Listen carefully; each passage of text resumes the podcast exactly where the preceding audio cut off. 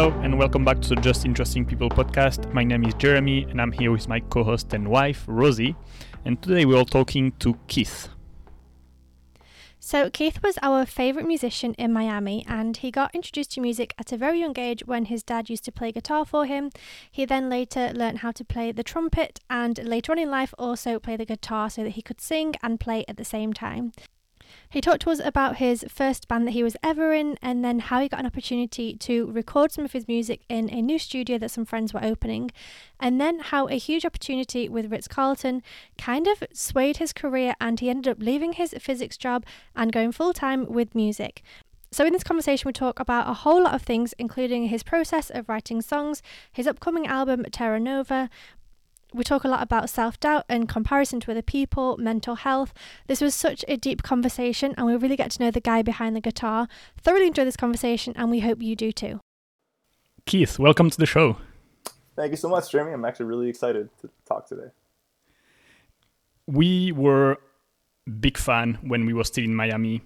Oh, we still are big fans. yeah, but we can't go see. It's not the same. um, we met you the first time, I think it was in 2018 or 2019, back at the Wynwood Yard, uh, where you were playing pretty much weekly every Friday at some point. And that was our Friday ritual. Done with work, got to Wynwood Yard, get a drink, get food from one of the food truck, and enjoy some nice music from you and other artists as well. And yeah, we really, really enjoyed this place and enjoyed your music. We saw we saw you at as well and a few other places here and there at Veza Sur and uh-huh. a few places. Um, and yeah, I thought it would be really interesting to talk to you because I myself and a lot of people I think have this cliche of you know if you put aside the huge famous artists that everyone knows that it's pretty hard as a local musician to be a full-time musician to to actually live from your passion and i thought it'd be really interesting to share your experience because i think yeah. a lot of people probably think it's not really possible mm-hmm. uh, and and I, like I know some people would love to do that. I have yeah. two, two people in mind that would love to do it, but I think they're being told that you know it's never going to happen or whatever. So I thought having you on the show would be great to yeah share yeah, the story. It's, funny. Um, yeah, it's a good point. Uh, yeah, first of all, the Wynwood Yard was like I still miss that place every every month. I, I feel yeah. like we captured. I mean, they they captured lightning in a bottle in that place, but also I think just because the atmosphere they created over there, like, kind of lent itself perfectly to what the atmosphere that we create musically. Um, mm. And I think it's it's like in moments when that happens that it's greater than the sum of the parts you know something happens and and it was so cool for us i mean it was um it was it was you know i remember when i got the call when they asked us because we when they asked us to play and have a series over there and like that was kind of one of the hottest places and and you know, I was with my band at the time, like, man, we just got this call, like, you know, it's gonna, it's gonna pay well, like, we're gonna play every, you know, like all this, and and and also I love, and it made me realize that when you do something consistently, so it was actually the first Friday of every month. It wasn't every, it wasn't weekly, oh, which yeah. is probably good because it's funny. I'm I'm like I'm a weird musician. I'm not sure we'll get into this later, but I'm like, you you probably expect musicians to be like extremely extroverted, you know, where they like they live off of getting that attention. Yeah. I don't know if I'm really that way. Um, mm. I love music. I love creating music with my band. I love recording music. I love you know playing with them. I love the live music. Like um, we don't like our our live shows aren't like they're not planned out to the note, right? It's kind of we kind of leave some room for, for jamming. Um, so it's always different every time. I get to appreciate my, my fellow musicians. But um, but uh, yeah. So when we had at the, like the peaks of those shows, we'd have hundreds to like you know a thousand or more people out. Um, I would need a significant like the next day I would be on the couch, you know, like I, I would ah, need yeah. to like recharge after that because it took so like and it was good. It was a good night. Like I was I loved it, but at the same time the next day it's almost like I had a hangover. Yeah. Um, which maybe I did have a hangover, but uh, maybe you uh, had, yeah. Yeah, but I'm glad it wasn't weekly because I think if it was weekly, that would be like I wouldn't be able to give I think as much, you know, monthly was perfect, and it was like the Yeah. first Friday of every month, but it was easy for people to remember. And uh, yeah, those nights were awesome. It was it was so cool. Um, Mm. And I think, and I was happy because obviously they uh, they closed down, but it wasn't because they they failed. It was just I, I realized like they Yeah. they were occupying land that had been bought years before um, by a development company that was going to build a condo on it. But they're like, we're not going to use this land for this amount of time, and so they're like, oh, you mind if we do a kind of a pop up bar place for a few years? Uh, and it was awesome. Um, and even though it left, I was kind of like happy because I, whenever something succeeds that well, you know that it's going to be emulated and copied. Pe- People are going to Mm. look at the business plan and, and try to copy it. And I feel like I, have already seen that in Miami. And before, that felt like the only place of its kind. Um, and now I see that that kind of atmosphere, like people are trying to create it in different places. Obviously, COVID has made it hard on venues. Um, but I think as we get out of this, uh, I think we'll still see echoes of the Lumina Yard for the next, you know, Yeah. decade or something. So it's good for us because hopefully, you know, I hopefully we just we did something. It felt like we did something, and hopefully, you know, there's yeah, like there's echoes that will still be felt, and and we'll be able to find other places like that. There was a Yeah. really awesome venue that was just like it. Unfortunately, you guys weren't in town. It was Ah. special. Yeah, I have to say as well, I was so happy to find you because a lot of the music in Miami is either Latin, mm-hmm. Spanish, Reggaeton. salsa stuff, yeah, mm-hmm. or it's like techno, like dance. I don't even know the the, lang- Yeah, the EDM. lingo. yeah, EDM. Yeah, EDM stuff. When Yeah. I'm much more of like a guy on a guitar jamming out like indie rock stuff, and I remember Yeah. being at your gig sometimes being like brought to tears and be like, I fucking love this. This is exactly what I need because. Oh, I didn't great. find that anywhere else in Miami, Yeah, we, and we that is my way. jam. And I felt like it was Mm. just so incredible. I remember, like, like you said, that some of the musicians would just rock out for a bit, Mm-hmm. and I could feel. I'm getting goosebumps now thinking about it. But I could feel it in my bones, just being like, oh my god, they just love what they're doing Yeah, and the passion that you guys had and the music and the lyrics and it was just the whole package. incredible so thank you from me to you thank you so much for Oh, like man. Making my miami experience incredible because honestly i didn't find it anywhere else in miami like i said so it was Mm-hmm. it was really special Yeah, Miami's a strange place. Um, and also, we, we noticed the exact same thing even when we just started playing. Like, we'd be playing at a bar, and then you'd like see people walking by the front of the bar, like outside, and, and like they would like walk by and they'd be like, "Wait, what?" it was like, "We don't. This isn't. This music isn't here." And and it was kind of people told me early on, like, "You should go to Nashville. You should go to New York. Like, you should go, you know, one of these places." And I, and I kind of like thought about it, and I figured I would, you know, I would just be. There's so many people that do kind of what I do in those places that like I could either be another one of the like similar One flavors there, or let's just try to do something different in Miami, and it'll either work because it's different, or it'll fail completely because there's nowhere in Miami that wants this music.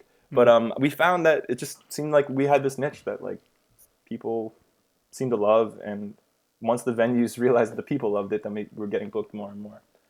Um, but yeah, I, that means so much to me, Rosie, that you said that. Like, I, I those nights, I, I don't know. For me, I, I've, I've done a lot of thinking. Obviously, I think we all have while we've been on quarantine. But um, I've done a lot of thinking about music and especially what I want or like what is important to me. And I think it's it's those moments of, I guess what I want the most is healing. Um, and I don't know if that really counts for like goosebumps on a Friday night, but uh, it definitely does let me tell you Yeah. yeah, I mean, yeah, and, you know, sometimes It made me feel like need home, and that is healing because I was away That's from great. home, away from family and friends, away Ah. from my culture and my the music that I listen to on a regular basis. I was away from all of that, and I could go there on a Friday night and listen to you jamming out with your friends, and I felt like I was home. So that is healing in itself. That is awesome. Thank you. Yeah, and- and so I, and it's it's hard because I'm up there on stage and I have no real conception of like what everyone's feeling out there, you know. Um, but I just hope that it's something like that, you know. Like I hope that whatever it is that we're giving, we're putting out, that like every, you know, because every everything there's a. Let me see if I can say this right. You know, you put something out, but everyone has their own lens, right? Their own perception. So you never really know what they're actually seeing, what they're actually focusing on, and yeah, it's it's every time I hear a story like that from someone that was there and that, that loved it, it was it was like that's the reason I do this. I, I actually realized that I've only I have like a you know a tiny sliver of like fame just in Miami. You know, I'm, I'm basically like we said like mostly local, um, and I realized even from that sliver that that's actually like I don't want fame. like that's that's actually like the least favorite part of this whole this whole business because I don't know. You know, I'll just be like, I, I kind of like my doing my thing, my anonymity or anonymity. I knew I was going to butcher that word when I said it. no, but yeah, I, I, see what you mean. There isn't enough. Like it. Yeah. It's as long as you're providing something to people, joy, whatever the feeling is going to be. Uh, I don't think the size of the stadium matter that much. Mm-hmm. If it's mm-hmm. you know sixty thousand people or hundred people, mm-hmm. if these hundred people are loving it and happy, that's I think good. it, it, yeah, I, I, always say that, that, that's the job. That's it. Yeah, your night was a success. Yeah, and and for me, and I'll always say this, um, I'm not uh, uh, I'm not the greatest businessman, but um, I'll always say this that like I've played to in areas where there's a lot of people, but it's not a very intimate concert, and so they're not very into it. And then I played places where there's five people, mm. but they're really into it. Yeah, I'll take the five people any day. Mm. Like, um, and I'll, and I always say, as long as there's one person, I can look up and I see there's one person that is out there that clearly they're in into the music and, and it means something to them. I had a good day. Like, Mm. When there's zero people and I'm doing something and, and it just seems like it's not land or like this is not the, the situation for me to thrive in or something, I, it's a bad day, you know. But um, so like I'll tell you a story for instance, and, and, and for me the healing is very is like is central to what I do, and I've I've tried I've tried to actually write more for healing. Um, but anyway, uh, so I was playing, you know, I was just the way to make it as a local musician is you have to kind of keep your calendar full, you know, and mm-hmm it's it shakes out at least if you're you know if you're lucky enough I guess. I, I, think I call it luck um, to be booked enough. I mean it shakes out to be pretty good dollar per hour as long as you can keep yourself busy. You're not like going weeks without shows. Um, but anyway so I was playing this um, kind of like this like like hotelish bar thing right? And I was it was it was like a money gig for me. I wasn't yeah. you know I'll, I'll always at the end of the day, whenever I pick up my guitar and I play, like I always try to like if that's between me and my muse, and like basically I almost always play with my eyes closed mm.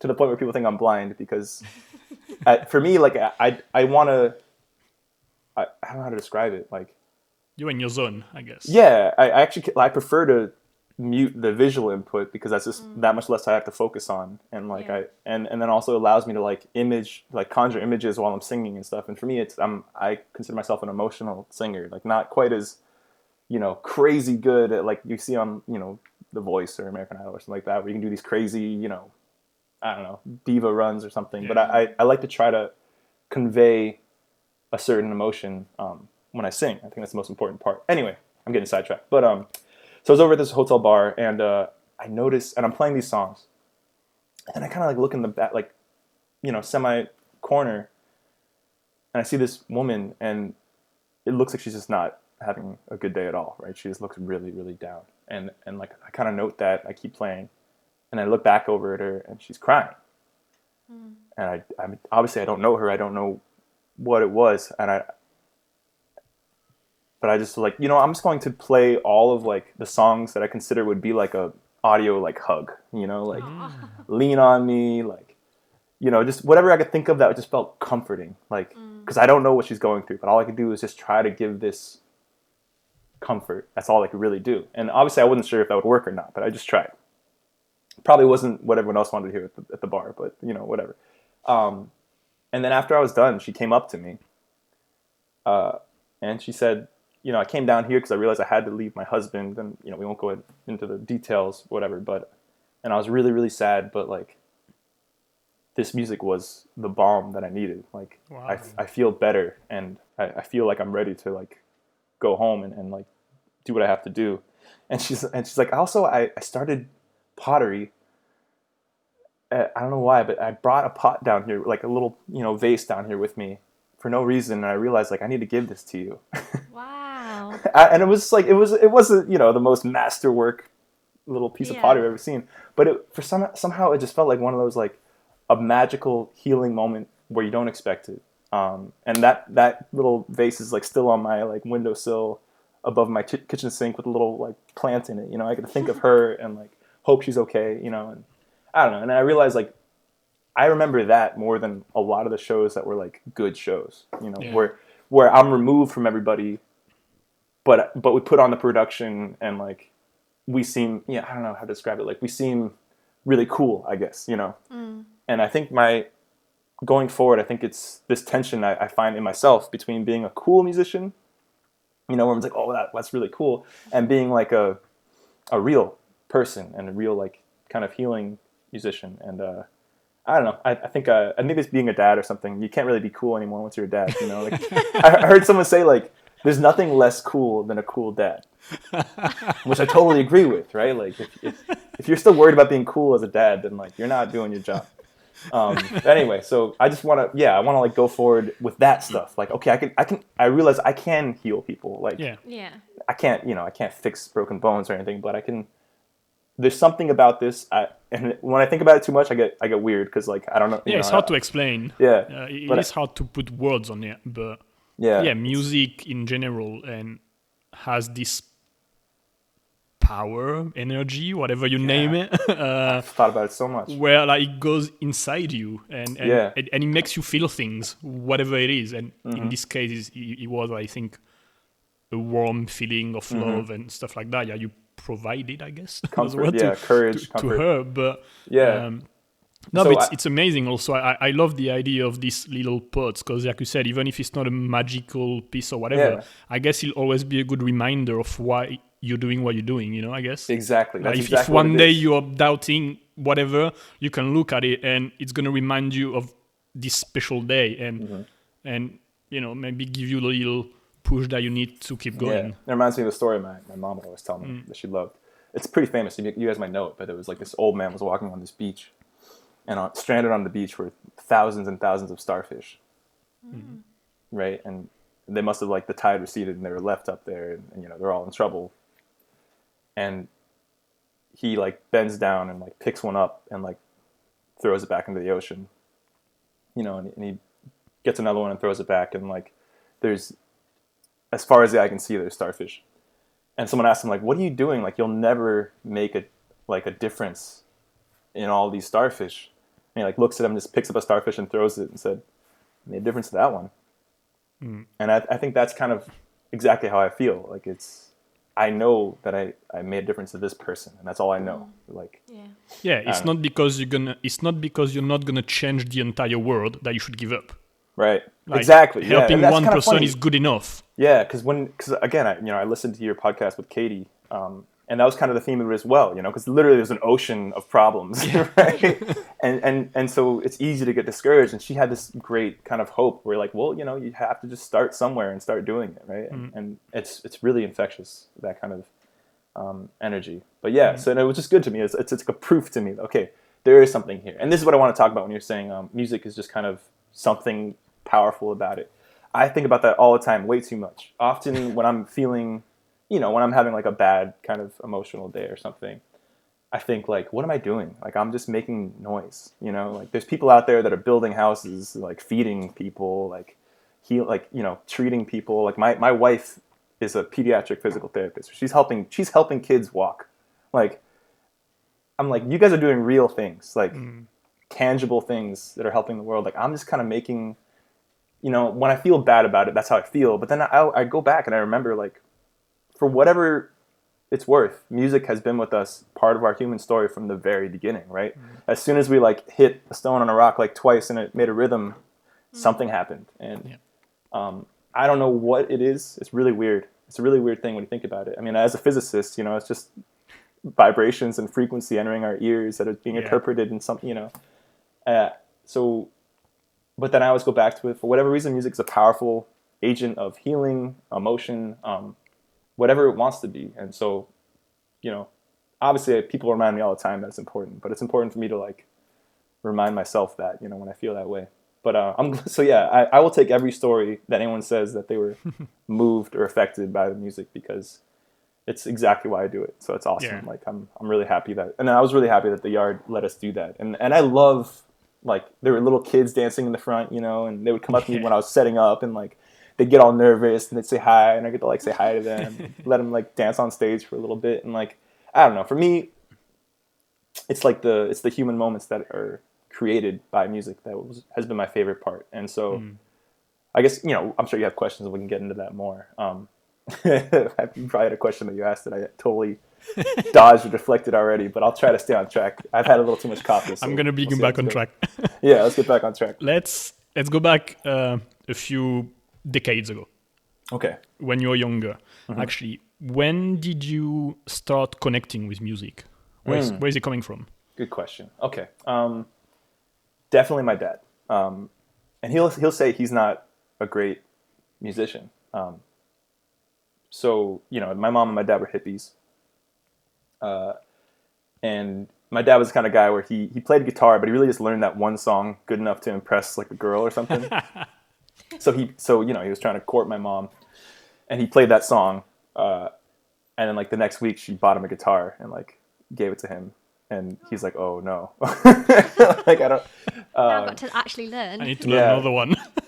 and that guitar is it's it's a great guitar. It's still on like a rocking chair in their house to this day, and I play it every time I go over. But um, but I just remember I don't even know how old I, I you know, it's one of those memories that seem it's got to be one of the first ones, you know. Um, and I just remember he was kind of he kind of had like a cowboyish kind of a, you know, I don't know, grit to his singing or something. But he would play like Willie Nelson and Gordon Lightfoot, and he would just sing to, and it was like the most beautiful thing I ever heard. You know, like I guess it's probably also just gets caught up in thinking that your your dad or your you know your parents are these amazing beings. yeah. Um, but it was just I, I I I still remember it. I still remember like sitting you know in this like little beige rug, you know these little impression memories that you get Yeah. from kids or from when you were a kid. Um, and I think that's like the beginning of like sh- it showed me how amazing it could be and feel. He would sing "Mamas, don't let your babies grow up to be cowboys." If you haven't heard that song, that's a good song by Willie Nelson. Anyway, um, so that was like deep before I even knew what music was. Right, I, Yeah. I listened to my dad sing. Um, and my mom would play piano. She was she was great. She used to when she was you know in her twenties. She was a she would she was a ski instructor, and she would play piano at the bar at night for tips. So, uh, so they're kind of both musical, I guess, on both their sides. But anyway, so to push it along, I had piano lessons when I was a really young kid, but it didn't work. I had a really strict teacher, um, you know, who who would like I'd go in and be like, "Did you practice your lessons this week?" And I'd be like, "No, I didn't. I'm sorry." And, you know, I'd feel this like shame, you know, embarrassment Yeah. that I didn't do my my music. Like it's something I should do, you know. Um, but it probably I probably you know learned some about music even though I wasn't a good student. I'll say he wasn't a good teacher, you know. Yeah. Um, and then, but then after that, it wasn't really until middle school, uh, and I just, I just got in the band. You know, I I, I left my uh, my cool kid group who was like the basketball players, and I was like, I'm gonna try out this band thing, and they're like, dude, you're not gonna be cool if you if you, if you go in a band. I'm like, I'm just gonna try it, you know. So I played trumpet because my dad played trumpet as well in, in band, and and uh, so I kind of went. It was it was through school. It was kind of playing trumpet in middle school, and then I got into high school, and then I, I wanted to do something cooler, you know, I guess. um, then marching band or whatever, and, and Yeah. I was like, what can I, what, what's a cool band I can play in with a trumpet? And then that's when we realized that ska music, like I don't know if you guys know ska. I bet you, I think ska is pretty big in France. yeah. Yeah. Um, and so we're like, oh, ska music has a lot of trumpets, and that's cool, and that's like energetic. That's kind of like, you know, I was younger and I wanted to like jump around, and uh, so we made a ska band. That was really fun. Um, I playing playing trumpet in it. Um, you know, we play a lot of shows. Uh, not like you know, not big time, but just our friends. You know, the, the school knows and our friends, and it was really fun. Uh, and then our singer suddenly, I never sang. Our, our singer suddenly had to move away, um, and we had shows still like you know in the next Lined few up. weeks on the calendar. I'm like, what are we gonna do? Like, we don't have a singer anymore. And I'm like, uh, I guess I'll, I could try singing. Let's try it at a practice, you know. Um, and I started. I, I, I'm pretty sure I was pretty bad when I started. um, also, it's kind of hard to like go from playing trumpet to singing and back Oh, to playing trumpet. Oh, yeah. Um, but it, you know, seemed to work, and and I got better, and people liked it, and then uh, and then uh, I guess I I got more into singing and like writing, and that's when I realized when I went from high school to college, I'm like, wait, I need something, I need to play something that I can keep playing while singing that doesn't require like a mouth to to work. So that's when I picked up guitar uh, when I went to college. I wanted, you know, it's probably a, a good call because Yeah. it's a little less annoying being the guy that's playing guitar in his room than the guy that's practicing trumpet at 11 probably, yeah. p.m. or something. Um, yeah, but then that's so I only I only people like ask me like, oh man, you must have played guitar since you were a kid. I'm like, nah, I just picked it up when I when I went to college. Hmm. Uh, I had musical knowledge, you know, otherwise, but um, still, you know, I haven't played guitar too long. You know, not one of those Yeah. virtuosos I've been playing since they were four or something. Um, but yeah, that's and then I started writing my own music and uh, I don't know, you know, I had like kind of a another band in, in between there that was with my friends. It was kind of cool because we all we probably shouldn't have been in the band together. We all had different like styles. Like Mhm. I was like the folk style, like with the acoustic guitar and singing, and then like the guitarist was like more like into hip hop and rap. uh, and then our bassist was into like reggae, and like our drummer was into like jam music. So it was like we probably shouldn't have been in a band, but because of that, it was actually really fun because it was Yeah. all these different kind of things would happen. You know, the way those genres would collide with each other. Uh, but then after that, and I think it was just getting a little older, I realized that like I don't want to jump around like I did in the ska band back when I was in high school. Like I actually like I want to sit down on a stool and like sing a real song and and try to reach people, you know, more than just a really high intensity show or something. Um, and I guess I've been on that journey now for for good ten years, s- slowing down every year, you know.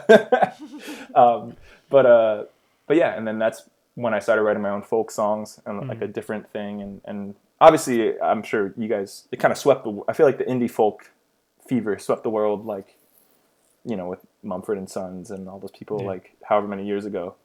Um, and so I, I think it was I was kind of in the right place at the right time as well. You know, people wanted that music, uh, so it just kind of happened. But then just to just to finish the story, so I was working at the, you know, I, I majored in physics and I was working at the uh, this carbon dating place. It was, it was pretty cool. Um, it was like I was running a particle accelerator like by myself. They would like I was in my own building and they'd be like, "All right, you're good, okay," and then like leave, and I'm like, "You're just leaving me in charge of this like giant room-sized machine that like what if I press a wrong button and it explodes? You know, like what?" Um, but anyway, so I was working there, but and so I, I kind of like made the choice to keep music as a hobby. What you're talking about, right? Like maybe it's kind of scary to get into the world of music all the way. Let me keep, you know, this job that's A real job, quote unquote. exactly the real job. Um, but then I just met these these two guys. These uh, you know, their names are Sean and Adam. Um, they were just starting out a recording studio right when I was kind of I had just written some songs, you know, and so we were kind of both new. Um, and they just told me like one day we were hanging out, and I'm like, yeah, I write songs, and they're like, oh, dude, and they like, got a guitar out, and I played a few for them, and they're just like, we're looking for an artist to record just to start recording something. We're just a brand new studio, like we're you know we're just trying to get better at being a studio, basically, right?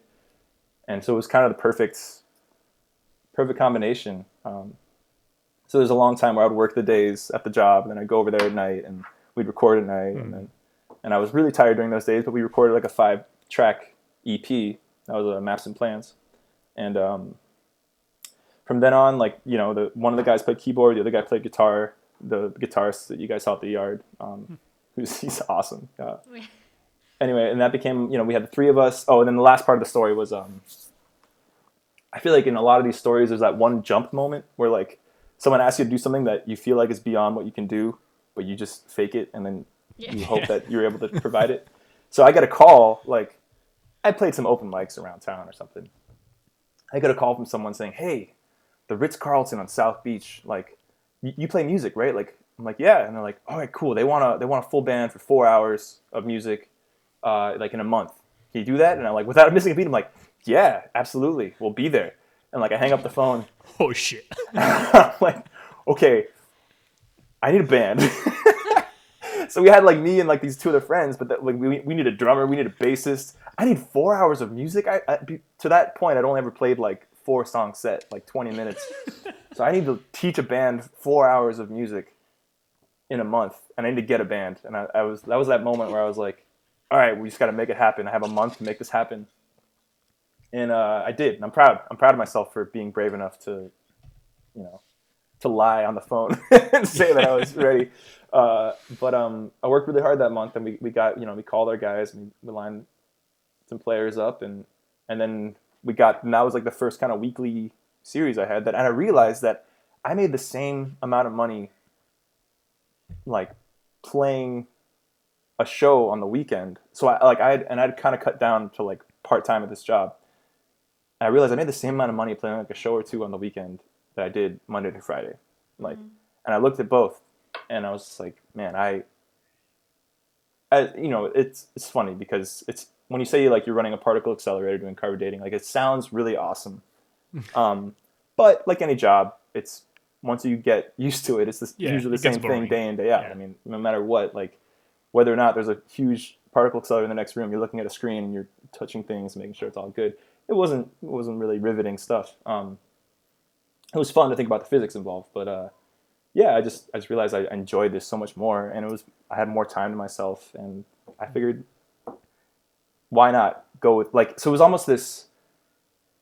It's kind of unfair because I think people probably think that I like had this amazing resolve and I made it all happen, but like it almost to me felt like it happened to me. I don't know how to describe it. Like I met these guys and they it was just all this I think it was just you know, right place, right time and, and Yeah. kind of like I wasn't even like trying you know, I was almost decided to not do it.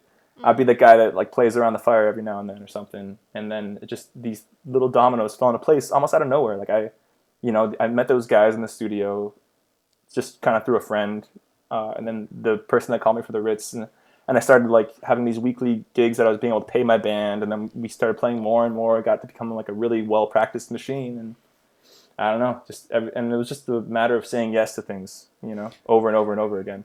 yeah that's the thing i mean you I, I understand what you mean but i don't agree with you in the sense of it just happened to you because mm. opportunities came to you mm-hmm. but you could have said no to everything Right. you know you could have when you when you got this, this phone call you could have say mm-hmm. no i don't have a band sorry get someone else and that was the end of the story you know You're what I right. mean? Yeah, it's it's being So- it's being like uh, poised to to say yes to whatever happens. Yeah. It's true. It's a little bit of both.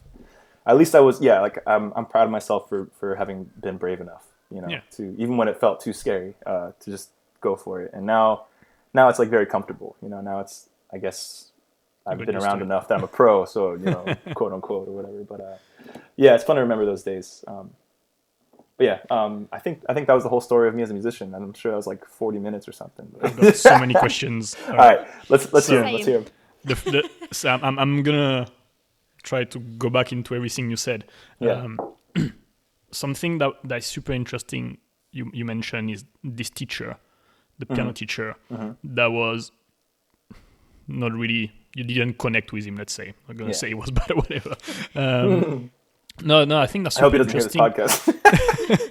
no, I. I think that's super interesting in a sense that I think this is probably happening to a lot of kids Mm-hmm. uh, in music, in sports, in many things like that. And the the kid has this passion for whatever it is, and you have the teacher, the the parents, the coach, the whatever it is, the, the friend pushing too hard or Mm-hmm.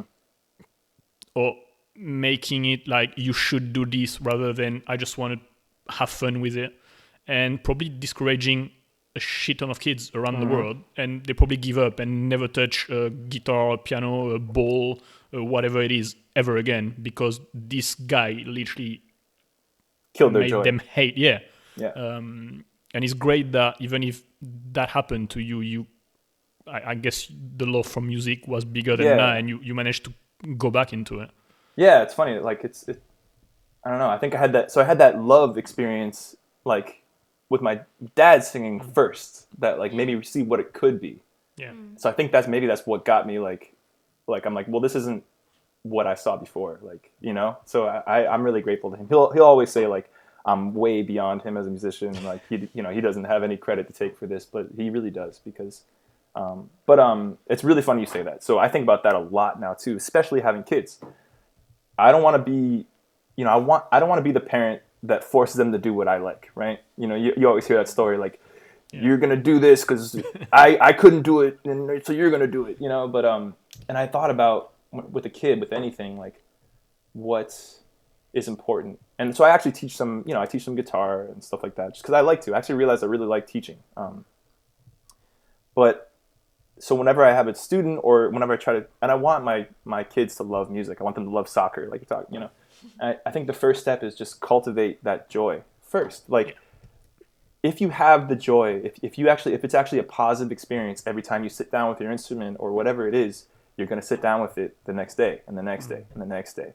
If it's, it should never feel like a should thing. It should always feel like a, a celebration that I get to do this. For me, um, when I started playing guitar, it was therapy. I, I would go throughout my day in college or whatever. I'd get home, go to my like you know go to my room or whatever. I was commuting at the time, and uh, I would just pick up my guitar for probably two or three hours. I, almost like like head on the guitar. Just it was almost like kind of just smoothing out the whole day. I don't know how to describe it. I, I would have all these kind of stress, little internal stresses or emotions or something, and I would just start playing, and I just loved hearing it. And after I was done, like two or three hours later, I just felt so still and peaceful. I guess it was sort of meditation. I guess. Yeah, it was. Yeah. I, I, think now looking back, it was very meditative, and I and I would just be ready to go to sleep. You know, I just felt in a great spot, and I would just you know put my head on the pillow, maybe read a little bit.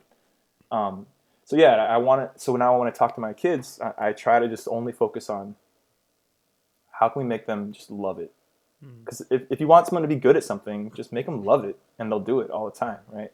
Mm. Uh, and so when I when I teach guitar, I always like try to take that, try to not be my teacher, and I always try to tell them like, you know, I try, I start with like, what I do is I start with songs they love because there's something you can learn from every song. Yeah.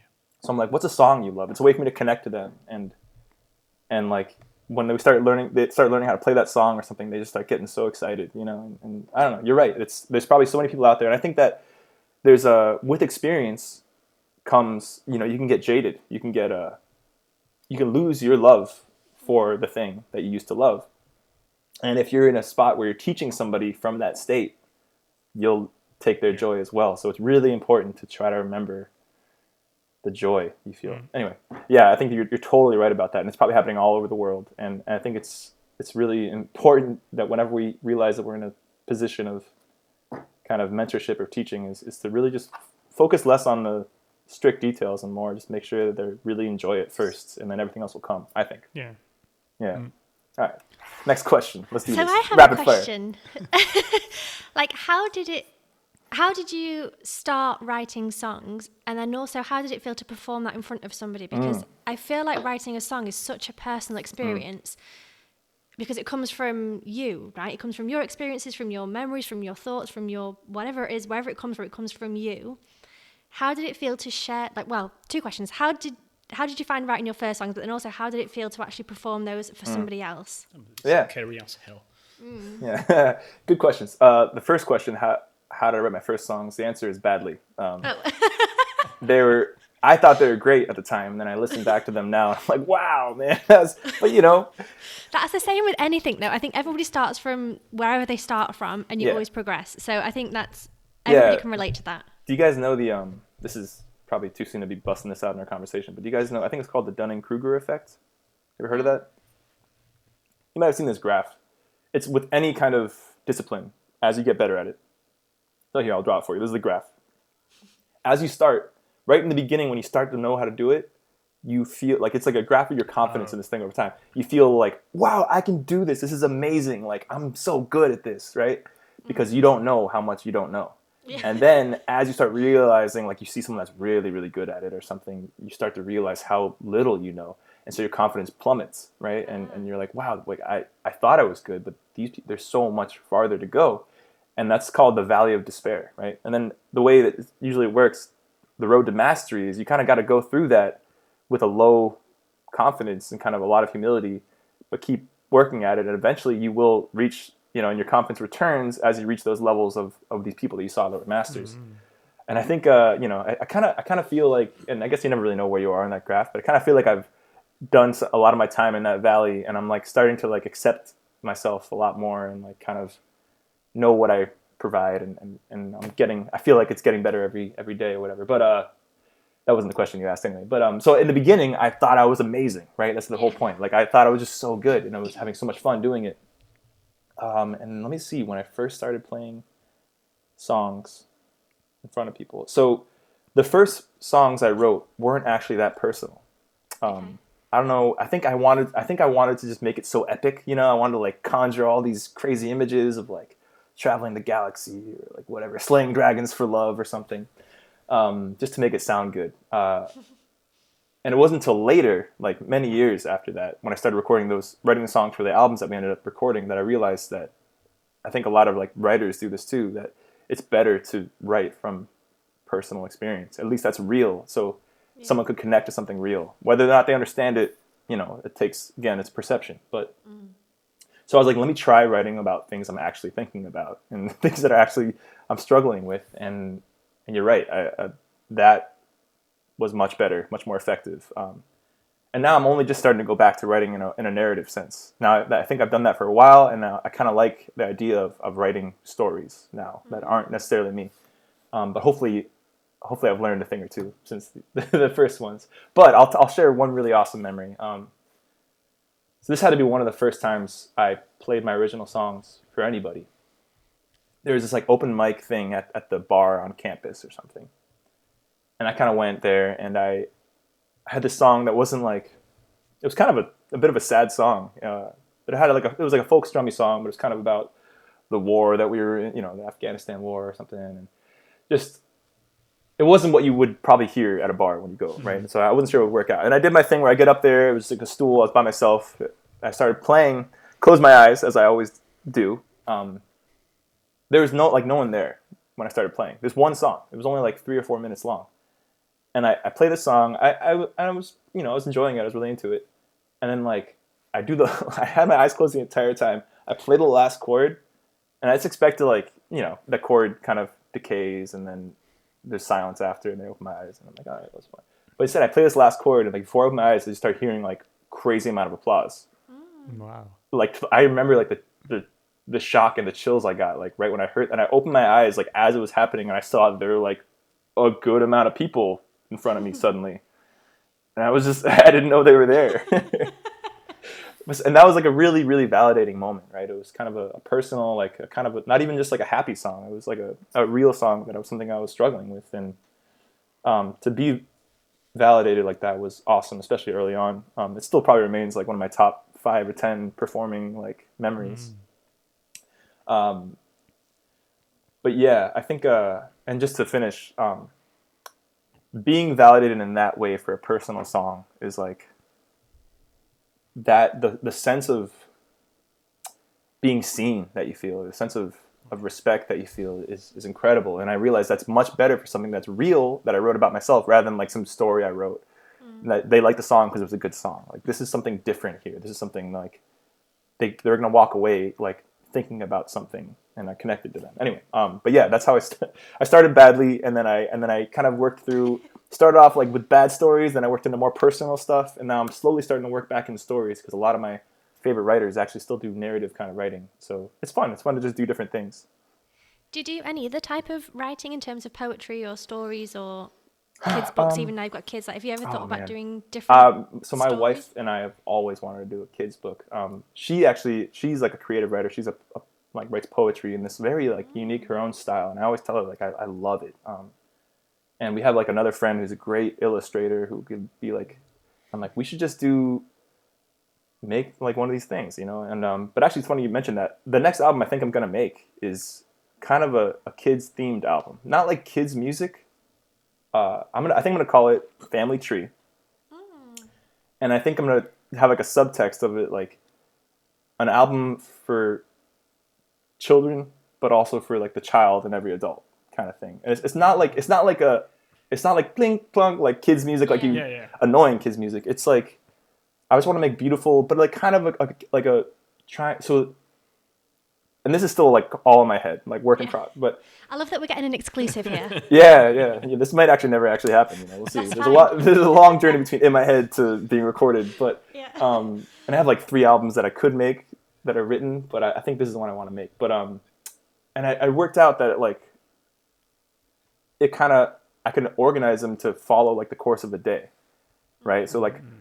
when you wake up and like I don't know, and like I wrote songs for my kids, like you know that are their names, and then other just just ch- children like just the the relationship between parent and child, and like and also this was written during COVID quarantine, so like I was writing, and I wanted to be very natural world based. So I was writing about songs about the trees in our yard, the different kinds of trees, giving them personalities. I thought that'd be really fun to like my kids to like kind of have like this more of a a real personal relationship with trees in our yard, and then I wrote like you know a moon song, like a sun song, kind of like a very natural kids themed album. I don't know how to describe it. That's why I wanted to call it Family Tree because I thought it'd be a nice little way to to do it. But um, yeah, I, I think uh, and that's kind of it comes back to what I was saying about how like there's this tension between being a cool musician and being a real musician, uh, and I and I I think that I see some of my friends who are who are cool musicians, and I'm like, man, I kind of want to like, kind of want to be that cool, but at the same time, I'm like, it's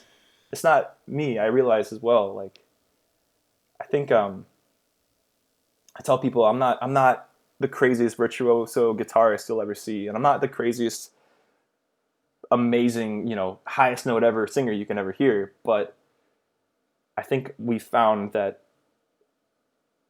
and it's hard because what I provide is very intangible. You know, I have these musicians with me that are amazing on their instruments. I'm like, why are they playing with me? Like, what?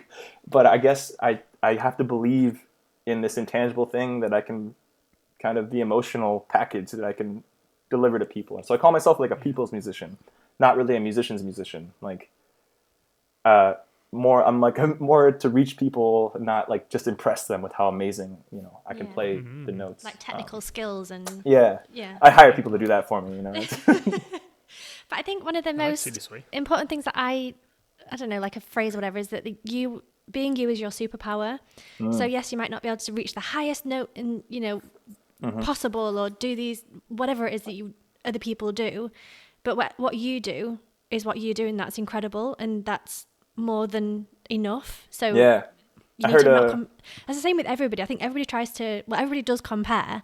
And it's so hard not to to be like, oh, why can't I do that thing that that person can do, or why can't I Yeah. be as big as that thing, or you know, do that thing that whatever it is. But what you're doing is already incredible. yeah. like, it's already I- amazing. You don't need to compare yourself to anybody else. And I'm talking to every, all the listeners yeah, as well. this is the the, everybody the global you. You know. yeah, Global, global you. What you're doing is incredible, and you don't need to compare yourself to anybody else. And You remind me of two quotes that I love actually saying that. Um, the first one is, is very famous. Comparison is the thief of joy, right? yeah, And um, and also the other one I think of, it's like I guess I have these mantras I repeat to myself. Uh, don't compare yourself to others. Only compare yourself to your former self. yeah, Right? We all we all kind of tread a different path, and as long as you can compare favorably to your former self, you're doing something. You're growing. You're doing something well. And then the other one I love is what you're talking about is. Let me see if I can get this right. Probably paraphrasing it. How quiet the forest would be if only the best bird sang. Right? Which is kind of a like sing your song. Like even if it's not the best song, it's a song. Like and Yeah. it's it's beautiful in its own way. Even if it's imper- if, if it's imperfect, it's still beautiful, right?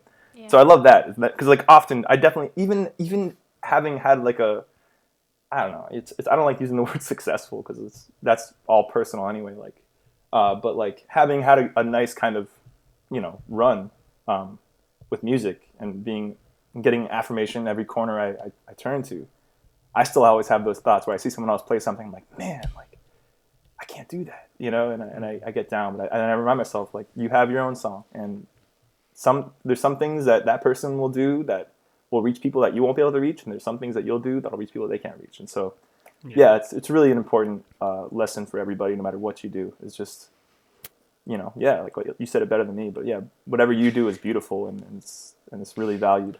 But can I also say it's really I love that you're talking about this because from outsiders looking at you, it's like, oh my god, he's incredible. He can get up on stage and perform, and like he's got all these listens on Spotify, and oh my god, he must be so confident, and Yeah, you know all these things. You look at other people and you think they must have it all figured out. yeah, So actually talking about it and saying, well, no, I sometimes do feel like this. I think that's so important and so powerful as well. So thank you so much for showing up Yeah. and being honest about it as well with us. I appreciate that because that's again it goes back to the cool and real tension, right? 'Cause you- Yeah. you you want to be the cool musician where you, you put off that you have it all figured out. But um, I think the way you know, if there's one thing that the human brain is, it's flexible, right? And it's um, uh, there's a word that I want, but I can't think of it. But uh, it's just adaptable, right? It constantly adapts to your current situation. Kind of like you know how have you ever heard the thing where there's like a certain amount of if your basic needs are met, um, even if you're a millionaire or you know whatever mega billionaire or something, your overall happiness kind of is stays about the same as long as you know like that you're safe. Um, and it's because I think we're we're adaptable beings, and so I think that works both ways, right? So uh, if things are going bad, we adapt. But if things are going good, we adapt anyway. Where like we get used to where you are, and you still find a way to feel like something's missing. You like a lot of celebrities say these same things, right? Like they, we think that they have it all figured out. They're like I'm still struggling really, or you only like hear about it like years after, like how much Yeah. they're struggling, right? Um, and it's actually I kind of like that we're talking about this too because this is a good segue. Uh, the album that so we're gonna release an album very soon. Uh, I've been teasing it. It's been set back every way imaginable. Um, kids, pandemic, ACL tear, whatever it is. Um, but it's it's ready and it's coming out by the end of the year definitely. And I really made a concerted effort to to dig into the real things in this album. And I, and I, it's um and I really wanted to talk about mental health. You know, and I I don't think I like. I think I have some mental health struggles. I know that it's not as bad as others, right? Like I, I don't want to say that I don't want to be that person that says claims my issues are as much as anyone else's, but um, but I think it's important to talk about it, like you said, right? Like the, if we sweep it away like under the rug, then the, everything will only get worse. And I, and I feel, I feel like that's happening in our world at large. It's being a little more recognized, and I kind of feel a, a sadness for everyone that had these kind of invisible struggles before they're able to be recognized. You know, like in the countless centuries before this. Yeah. But um, but yeah, this this next album, I have a few songs that are that are way more personal and like way more like real and like like you said, uh, these songs are harder to perform Yeah. in front of people because it, it's, it cuts deep. And I think um, I, I've, a lesson I've learned as a musician is write what's real. But when you're writing what's real, you're in your room by yourself, and you can write these words that really, you know, that are cutting and real. But then you owe it to yourself. To then the bravery comes in, and you stand, and there's, you know, you're at a show, and there's however many people out there, and you have to be brave enough to perform that first of all to perform it at all right like it's so especially in miami i mean miami's such a fast-paced city that it's like kind of a bit of a, a gamble to do anything else right um, but again I, I try to be the alternative to what's happening um, but yeah it's having the bravery to, to perform this and to be real about it and like you know kind of removing that like you said that exterior that like i have everything figured out and, and It's just like being, getting naked in front of people. I feel in a sense. I mean, it. I don't know, but it's Exactly. Yeah, it's one thing being naked in your room by yourself, but then going on stage and being like, "This is me." Like, no, but Yeah. you, yeah, you, you're writing down. Like, this is me. This is how I feel. This is how I felt. This is who I am. Uh, and and i think you're right yeah, think you're gonna be judged. You're gonna be whatever, and it's like you you don't know what's gonna happen. Right, and the people that are looking so for a funny. weakness will be like, "Oh, well, he's okay," yeah, and they'll like dismiss it because I'm not as cool or composed. as- But then there's also people that I think really need to hear it, right? And so, like I said, my, my main goal I realized as I thought about this through these like last two years, my main if I can do anything with music, it'd be heal people, and I think uh, so. I was kind of really down that this album got like pushed back because I when right when the first kind of quarantine happened, I really felt like my album needed to be out for these people right Timing now. was right. It was a mental health like this album's about mental health. It's about it's I, actually I would love to talk about this with you guys because I probably need to practice talking about all this stuff as we release it anyway. But the album's gonna be called Terra Nova, um, you know, which is New World in Latin, uh, and it was. It just kind of felt um, like it needed to be out when that first quarantine happened because that's when people were having their mental health crises and I wanted to be there. Like I wanted to be that hug, like for that woman, right? Like I, I that's that's my job. Like that's like what I feel like my calling is. Um, and I didn't get to release it just because you know we were also hampered by it. But um, but now uh, I think it's really interesting because obviously, knock on wood. Hopefully, we're coming out of this thing. But um, uh, we're opening into a new world. Like this has changed things. Yeah. You know, we'll we'll still be figuring out. There'll be history books figuring out what it's changed like years from now, right? But we know that it's changed things. Um, there's certain things that aren't going back to the way they were before. Uh, and I think it's up to us, you know, everyone to um, think about what kind of new world we want to enter because this seems like some, this was a, a major, you know, uh, Shift. catalyst event, right? Um, uh, and and so this song, the, the title track Terra Nova, is kind of about it's kind of a it's kind of a song about like getting on a boat and leaving to this other land.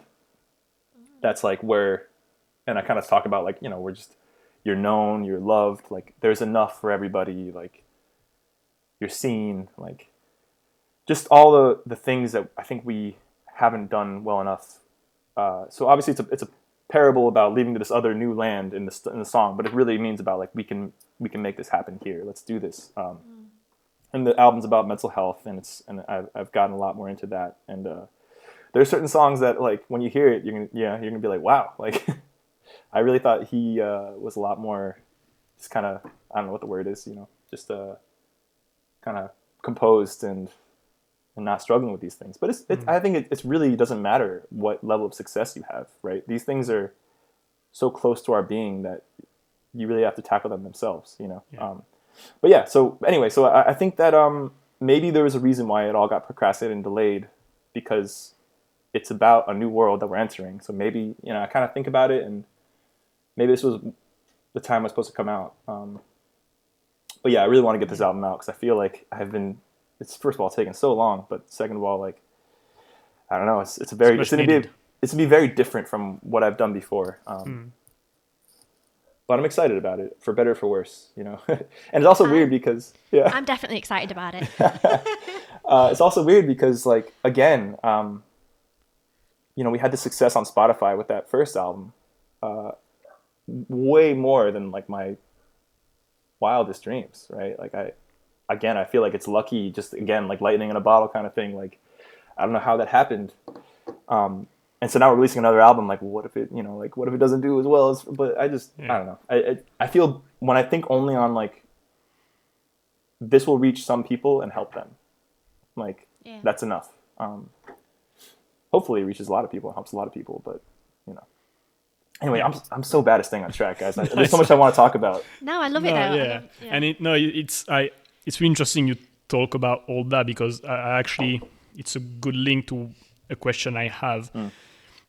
You said that when you're younger, you had a ska band, something high energy and everything, and at some point you wanted to be more like it's just gonna be me and a guitar and being like a, real singer and performing mm-hmm. and everything. And that's really courageous because, in a sense, I understand what you mean in the sense that when you're in this high energy band stuff, the energy of the band and the room and the music kind of you can hide you can hide behind it in a yep. sense maybe smoking lights when it's just you and a guitar and a mic um, whatever song you're going to perform, you can't hide anywhere. Like you can't hide behind the mic. So yep. you you've got to be out there. And I've got a feeling you're more like an introvert person. Mm-hmm. So yourself deciding like I'm an introvert, um, but I'm I'm gonna go on stage just with a mic and a guitar. It's just gonna be me. It's not gonna be people jumping around mm-hmm. and this loud music blasting with everyone being drunk and stuff. No, I'm gonna perform in front of you know a quiet room quiet yeah and yeah. and it's just gonna be me it's so interesting as with the personality you have and everything you made this choice mm. Uh, it's yeah, super brave and and courageous and to decide like i'm gonna be vulnerable and i don't know like you know do you see what i mean yeah yeah i do i, I lo- like i love that and it's true it's you know i think I guess I would categorize myself as like 50-50 extroverted, introverted, you know, like I like some of it, but just, but there's a point where I'm like, okay, that's too much. And I, I get But, um, but, uh, yeah, it reminds me of. I don't know. I, I, I didn't know I had so many quotes I was ready to, to deliver on, on our podcast. it reminds me of there's a quote by John Wayne. Do you uh, do you guys know who John? Hey, you yeah. know John Wayne. They're saying, um, uh, like, aren't you afraid? Like, and he's like, well, the only time you can be brave is when you're afraid, right? That's the only time you can be brave. Yeah. Otherwise, you're not being like. So it's it's a choice of bravery and it's a choice of courage. Mm-hmm. And you're right. And there's some there. I mean there have been some times where I'm like, oh man, I'm, I'm not ready for this. But also, I think uh, performing, there's a lot of there's a lot of self work that goes into performing, and you, you have to find a way to accept yourself first to like then be up there. Um, and I, and it's, I think it's been really healthy for me. Uh, I think I wouldn't have learned a lot of these lessons unless I was a performer like this. Um, mm-hmm. Kind of puts that light on it, literally. Um, but uh, I guess I'll, and I'll, I'm gonna hit I'm gonna hit another. I'm feeling quotey today. Uh, this is something that really helped me. This is probably one of the most important. One minute. That was my favourite quote of the episode. I'm feeling quotey today. Yeah. That's to be the quote of the episode. Love Hey, I that. lo- I love that. Sorry, Yeah. carry on. That's okay. Um, this is probably the most important. Um, how do I describe this? Epiphany moment I've had as a performer, and it came from a very unexpected place. Uh, are you guys familiar with the Bhagavad Gita? Yeah. You ever heard of it? Yeah, it's kind of like an ancient uh, Hindu text. I was kind of reading it one of these days, like one of these books about it, and I read this thing that I feel like I didn't agree with at all when I read it. And, and paraphrasing it, it says, "You're you are not entitled to the fruits of your labor. You are entitled only to your labor." And I was like, I read that, I'm like, that doesn't make any sense to me. Why would you labor unless there's something to get out of it, right? And I kind of like sat with that for a, for for like months to to a year or more or something, and then I realized how to apply it as a performer. And it was, what's the what's the fruit of our labor as a performer, especially live? The fruit would be applause, acceptance, affirmation, right? Oh, these people love me, right? Love, whatever it is. Uh, and what's the labor? The labor is playing the song, right? And when I realized that I'm not entitled to like it's basically the way I took it, and I might actually not even get the right meaning out of this that they meant thousands of years ago when they wrote it. But um, to me, uh, like if you do this for the fruit of it, if you do this for the applause, you're basically shipping out your self worth and self value to the lowest common bidder in a sense, right? You're, and I think this is really important in the day and age we're in right now of algorithms and likes and all that stuff, right? Um, if you ship that out, that's where you get your self worth from. Like you're not in control of it anymore, and often it's a really bad path to go down. So I found that I'm only entitled to playing this song, like. And this kind of goes back to it doesn't matter what the room is. I close my eyes, and when I when I and, I, and it's been a practice, kind of it's kind of like you said, like a meditative thing. When I play a song now, like my duty is to myself, like my muse, the muse, and you know, whatever you want to call it, God of the universe or something, right? Like the, and it's I do this for it. All I have, all I can call my own is what happens when I start the song and I end it, and hmm. on all I can give to people is my hundred percent commitment. All you like, I, that's all I want to get across. It's like, regardless of where we are right now, like I'm giving everything I have. I'm not I'm not gonna I'm not like holding back some out of safety or because I don't care. Like all and whether or not they like it, all I can do is give hundred percent, and that's my labor. And and it's good to labor, you know. And it's kind of uh, you said your parents have a garden. I'm actually I love I love gardening too. It's kind of the same thing. It's like if it's a nice day at least. Sometimes in the summer in Miami it's too it's too you can't enjoy it. But actually like the the the labor of gardening can be so so nice. Like if it's a good day and like you're smelling the different vegetables or, or seeing the flowers and the bees and like you're out there and like that's the beautiful part. Um, Anyway, but yeah, I think that that's kind of how I go back to that when I when I get in that moment where I'm up on stage and, and you know suddenly I tap the mic da, da, da, and you know maybe a little feedback noise and hey is this thing on? And you know I'm all scared. And I play a song. As soon as I start playing I'm like my commitment is to this song and I don't care. Actually I don't really care the external like I don't like I care about people but I don't care what environment I'm in. I'm going to play that song the way it's supposed to be played the way that I, and and then it also comes back to man this keeps going. So many so many thoughts. Um it goes back to what you were talking about Jeremy where I was in a certain state when I wrote this song.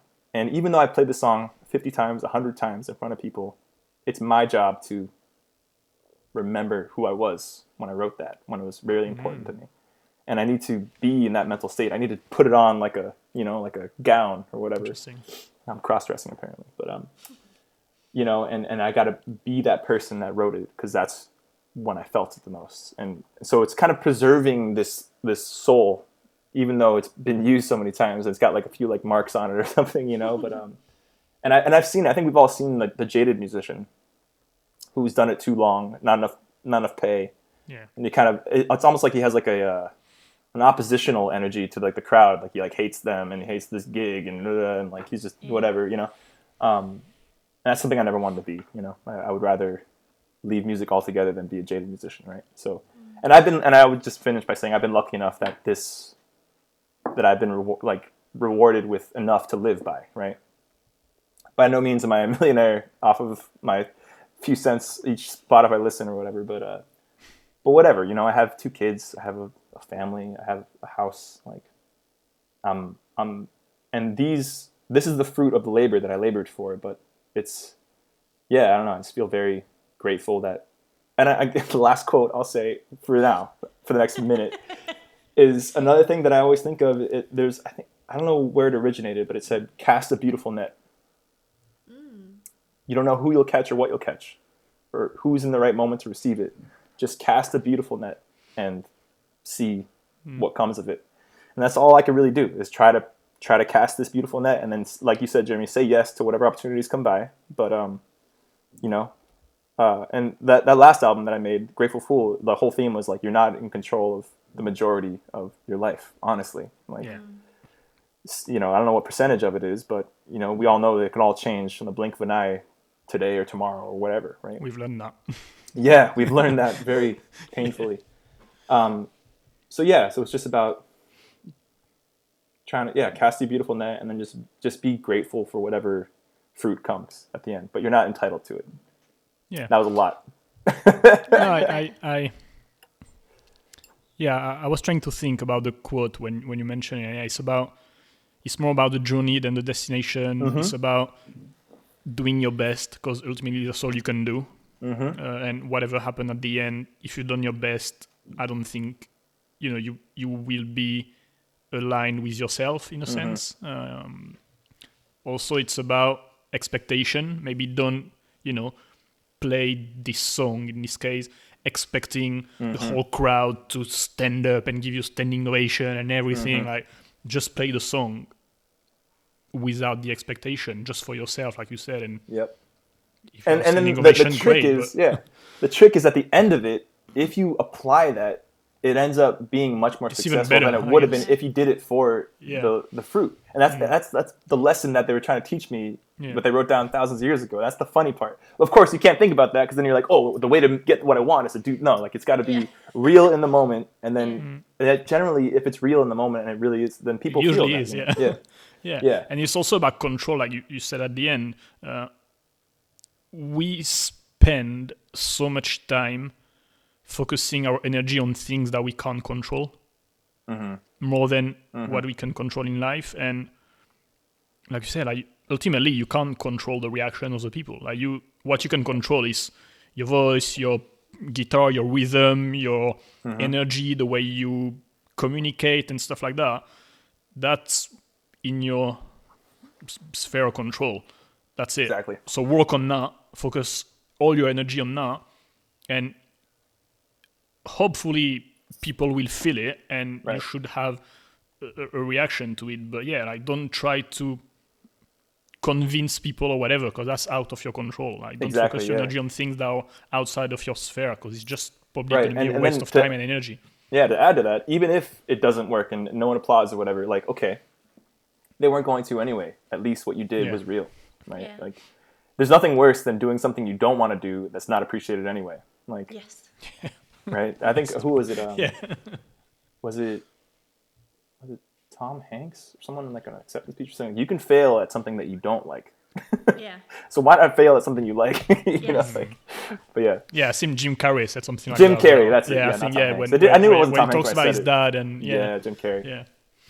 Um, I was wondering when you decided to quit your job to go full time on the music. Mm-hmm.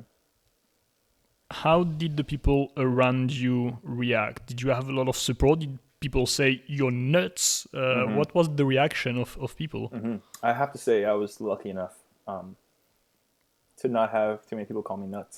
I don't know, and my parents, of course, I, they were the first ones that like you, they'll ask, Yeah. they'll probably should call me nuts or something. But um, yeah, I'm I'm very very fortunate. Uh, my mom was the kind of person she's like I always knew that this is what you had to do. Ah. Like, I, I would let you do your thing, like, but like the physics thing, whatever, you know. But I, I this is what like I know, and it, it meant a lot to me. Like she, she, I guess she saw something, you know. Um, so she never gave me, and, and my dad too. And in fact, recent in recent years, my dad told me something that was really funny. Um, you know, he was like, you know, I I wasn't like uh, I was supportive. I, I didn't, you know, I, I, knew that there wasn't much money in music for most people.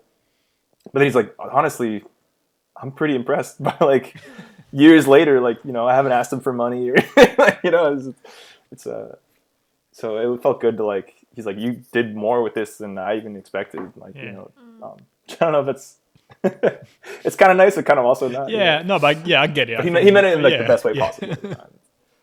Um, but yeah, no, not not too many people call me nuts. I mean, I, I call myself nuts enough. I think maybe for for everybody else. Yeah, uh, but it was it was nice because I at least waited until like I was making the same amount of money, mm. kind of. So it didn't feel like there was a gap of you know months or years before I made any money. You know, it was kind of okay. I have this is like my new job. Like I'm making. Yeah, you're money. really sensible about it. Are you? Exactly. yeah, I'm still. Uh, but yeah, um, I don't know. At times it still feels nuts. Uh, but I'm again, you know, I know. Um, I thought about it like I don't have to be young and like hip to be a to be a physicist or anything like that's there. Uh, obviously, I you know you have to keep the career path going or something. But I, I think it's something I can return to, and I might uh, if I want to. Um, but um, I'm just I'm just I feel just so grateful. Like what I didn't if I didn't make millions and millions of dollars I made enough money to survive, and the human moments, and you know, you guys were present for some. The amount of of adventures and like journeys and moments that I've had in my twenties because of this, because of music, is beyond my wildest dreams, and and so I just yeah, even even if it all you know comes collapsing down someday, I'm only going to be thankful for the whole thing because yeah, it's worth every paycheck you could have got. Oh yeah, oh yeah, it's in fact, I'm, I'm like I said, I'm the worst businessman. Like uh, so hmm. often, I forget to like like I mean, I make you know like I forget to collect my money at the end of the night or something because I'm just like so into the human thing and whatever, yeah. which is stupid. But um, yeah, I you know I think uh, I'm glad I'm a bad businessman because if I focus too much on that, then I probably again we wouldn't be doing the right thing. You know. I I like that honestly. This is something. Um, do you know Gary V? Gary Vaynerchuk? Oh yeah, yeah, yeah. He's releasing a book about that in a month, mm, actually. Cool um, and I I can I, I understand what you mean. Most of the time, in business in general, we kind of see the successful ones as those sharks, the negotiator, the one that mm-hmm. trick people, or I don't know, like if, if you want to make it, you Psychopath. need to be sneaky or you know yeah. whatever. And if you're kind, if you're honest, if you're thing, usually you're the one that get fucked at the end usually or stuff like that. It's, yeah. Uh, that's what we see in movie at least and everything, you know. And we have this preconcept misconception, I think. Um, and and and the book is going to release is about the 12 most important qualities of actually of human and to be successful in business and it talks about kindness candor uh, honesty like all those qualities that we should focus on compassion empathy and stuff mm-hmm. like that and yeah, I, I agree. Like, I mean, I think we are terrible businessmen, Rosie and I, in a sense. I, we, like, there's a lot of things I would do for free just because I like to do it. Mm-hmm. Um, but yeah, I also need to eat a bit, so I need mm-hmm. to find a way to make a living. But yeah, I'm terrible at negotiating and stuff like that. I don't like it. I just, yeah, I like the relation. I like the connection with the people more than the whole bullshit about you know like oh you're gonna ask me that and you expect me to double it like why do we have to play those games i know like, yeah i'm exactly we all know yeah. we, because on both sides we know we're playing it yeah so cut yeah. the crap like yeah. just you know we could be real with each other exactly yeah. um it would avoid so much fluff and shit i think yeah this is actually something i wanted to say earlier that i'm glad you circled back around to with what gary vee was talking about where um this has been uh, something on my mind a lot these days too um the difference between the end justifies the means, and the means. I guess it's kind of the same thing as what I was talking about. And the means justify themselves, yeah. or, or uh, so. I, I was hearing some some other pod, listening to some other podcasts about uh, success or something like that, but um, they're talking about how we think that we need to start with success and then reach health and like holistic health. You know, okay, once I do this, then I'll be allowed to like be healthy and like be do you know, and it's like we should we should flip that and and start with health, mental health or holistic health, and grow out of that and let that guide us to to success. And I um, and so increasingly now, I think it's really important to identify if you're starting something new, right? You guys, you know, you're doing this podcast, or I kind of started this series, this weekly series in Miami that I'm really uh, excited about. It's every Thursday night, and I bring a guest on every Thursday. Um, and it's when you start something new, think about like the foundational pillars of what you want to convey or what you want to base it on, right? And and and have every decision come from that, right? So for me, for instance, even with my music, I was like, I want to be genuine. I want to be real. I want. I don't want to operate under a stage name. I don't want to operate like. I don't want any. I want as little layers of separation as possible. Um, and then with the series I'm doing, like I want I tell every artist the exact thing that I never hear in Miami. It's really fun to be on the booking side, having been a musician for so long. Every every time I as a musician, I hear all the time, "Hey, we just need something to be upbeat." It doesn't really matter. It just needs to be upbeat. And like, you're missing out on so much of mm. the wealth of music, like with mm. that. But um, what I tell everyone is, I want you to come on the stage and play what you most want to play. Like, that's all I want to hear. I don't. And if I get fired, whatever. If it's not working, like I don't care. Like I, I want so for me in the series for instance i want the guests to feel valued as a musician i want them and i get to like run the sound for them and i know you know again i've been on stage a lot i know when you're uncomfortable with this feedback with sound you don't get to feel comfortable and do what you want to do. Um, so i just try to like so I, I told if i'm in charge of this series i'm gonna do it the way i want to do it right? And I, and I don't care as much if i get fired or not as much as that, that i want to do this right. And i want to do something that miami needs right? And so I make sure that guest feels appreciated, valued, comfortable. Um, I tell everyone what kind of series it is, and for me, I'm hoping that because we're basing it off these foundational pillars, it, people will see what we're doing. They'll react to like what we're doing here, and it'll work. It's the means justify the end, not the end justify the means. Instead of like sitting down there, okay, what will get the most people in these doors? You know, like for, for the least amount of money. You know, oh, let's get a DJ that plays this that'll get people in the but like at the end i feel like that's like building you know building this tower with like a really shaky foundation it's going to mm. collapse because there's no substance there like people want i think people want i think a lot of times in entertainment people or entertainers undervalue the listeners as like stupid listeners or whatever uh, and i think you know people are very smart and perceptive you know for the most part um, yeah. and they can uh, see through the crap usually they can yeah, see so, you can't have exactly. a 30 years career by being fake. It's exactly. Like exactly. one at one point you're gonna someone will see through it. Yeah, yeah. exactly. The, the whole mirage will fall. Exactly. So and so I've decided to value the listeners and like they'll know what something real is when they see it. You know, and and I think it's really important to the means justify the end more than the end justifying the means. Start with doing something that feels right and that feels healthy, and then keep going with that. And if it feels right and healthy, chances are it will succeed a lot, a lot, a lot higher chance it'll succeed than something that started on this kind of shaky ground that you're like, you just want the success no matter how you get there, you know. Mm-hmm. So I, I, I, think that's the biggest theme for me in the last like few years is kind of I kind of reached some success. Now I've had the time to like look back and think like, okay, what do I want to do now? You know, and like I've written some songs that have been su- successful. Now I go to writing songs and I try to think like, what I want to write, what is essential, like what what are we going through collectively right now? You know, what am I going, you know, and, and trying to just dig in and kind of get in some deep, fertile ground to, to work from, you know, rather than just trying to see what would work, what would be successful, you know. Mm. Anyway, yeah, that, that's the theme of, oh, yeah. I know we've kind of circled around that theme a few times today, but it's really been, I think if I had to say one thing that's defined my career thus far, it's that. And I'm lucky enough that it's worked out so far, you know, yeah. but, um, but I believe in it. Yeah, I feel like we're probably getting we've been here a while and I haven't. We've only asked like three questions, so let's try to get some more. Sorry, guys.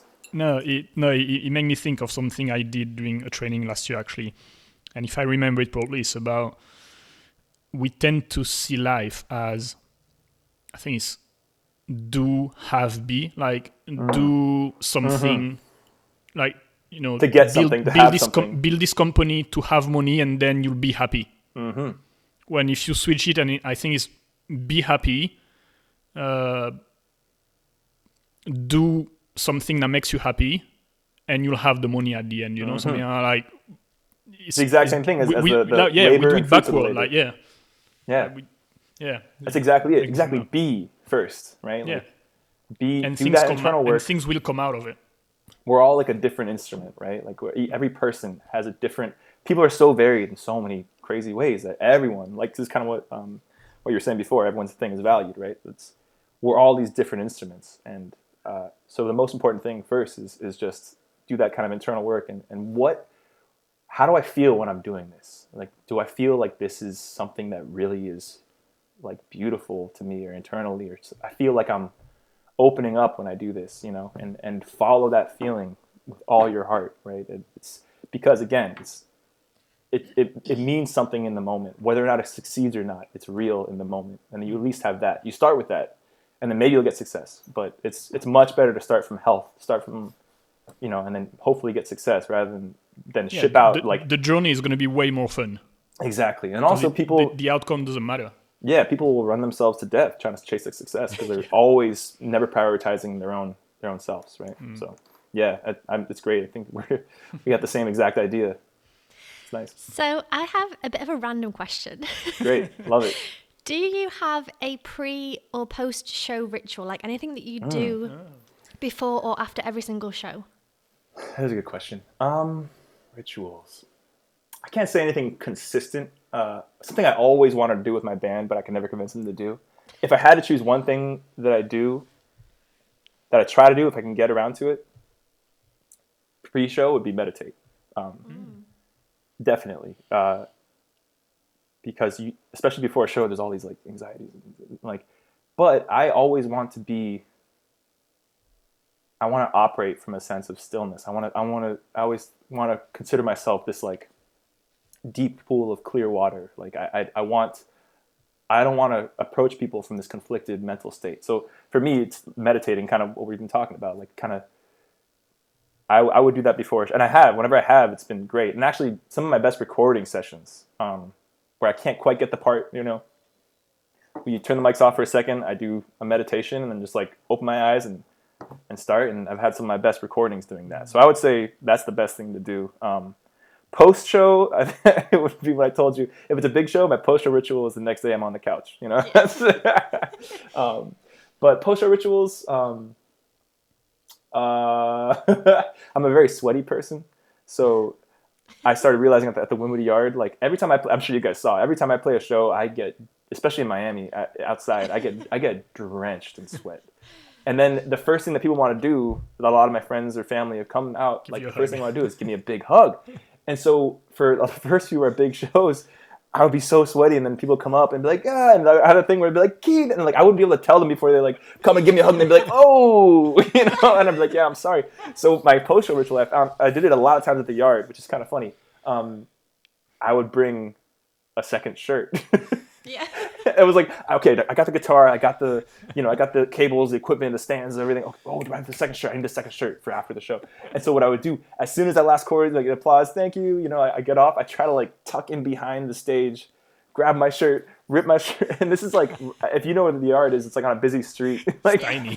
take my shirt off and like I try to, and some people will be like, oh, I see, you know, put my other shirt on. That way I can at least receive hugs without, you know. But um, I never thought about that as a ritual, but that's it's uh, it's important, you know, because I want to hug everybody in that Yeah. moment. I don't want to be, but I don't want to give them a sweaty hug. So, so yeah. But I know not nothing like too too uh, you know ritually. Just uh, maybe meditate if you can before, and then try not to be too sweaty afterwards. I suppose. And then I think my last question, I don't know if Jeremy's got any more.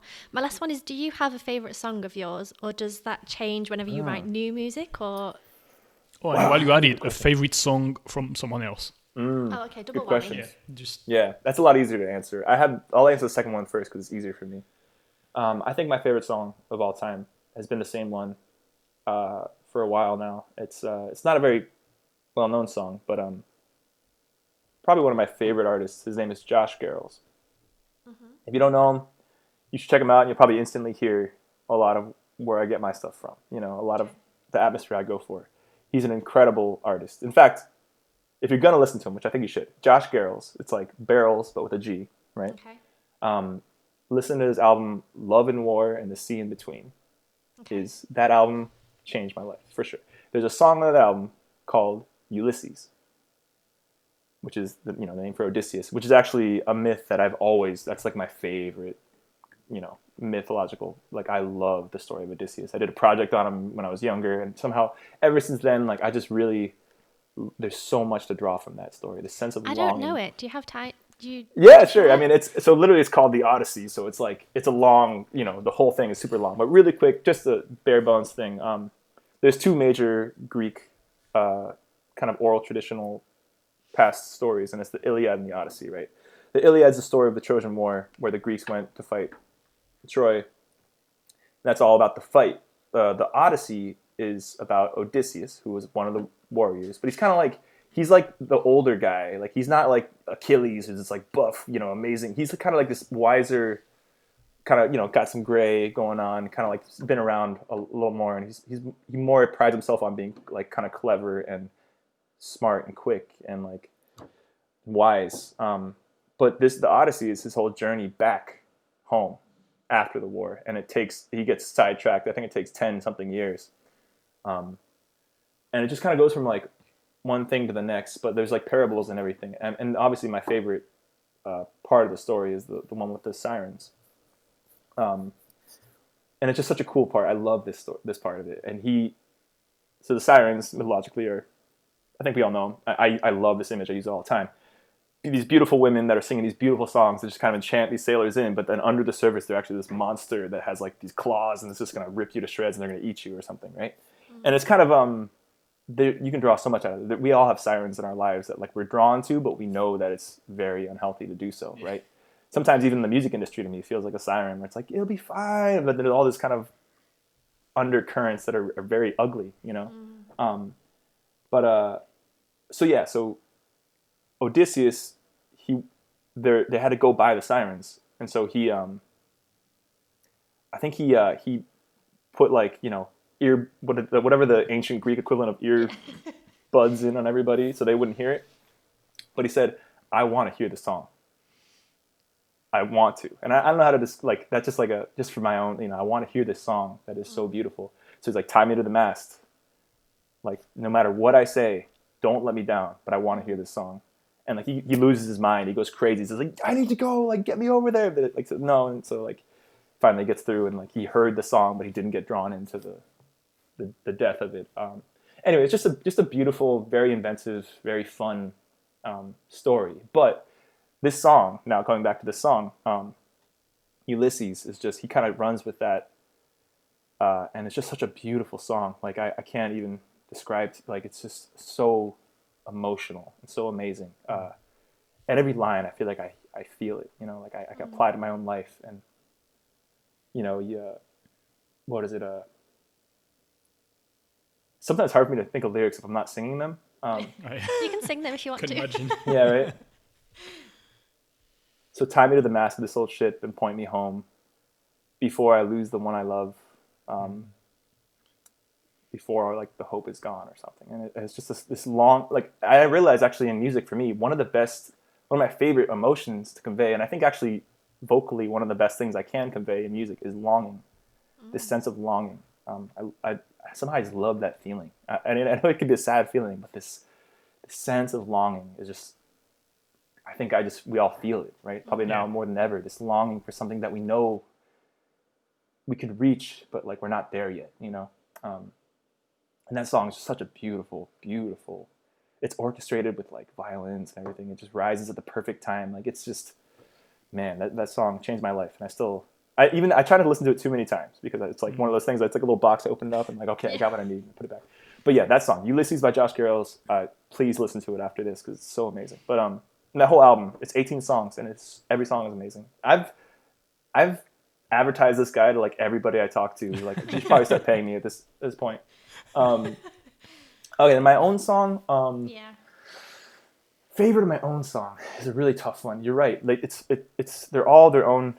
Like this is you know the cliche trope, but they're all like my own little creations. Like, I was gonna say, it's say- like picking your baby. Like, Yeah. which one do you prefer?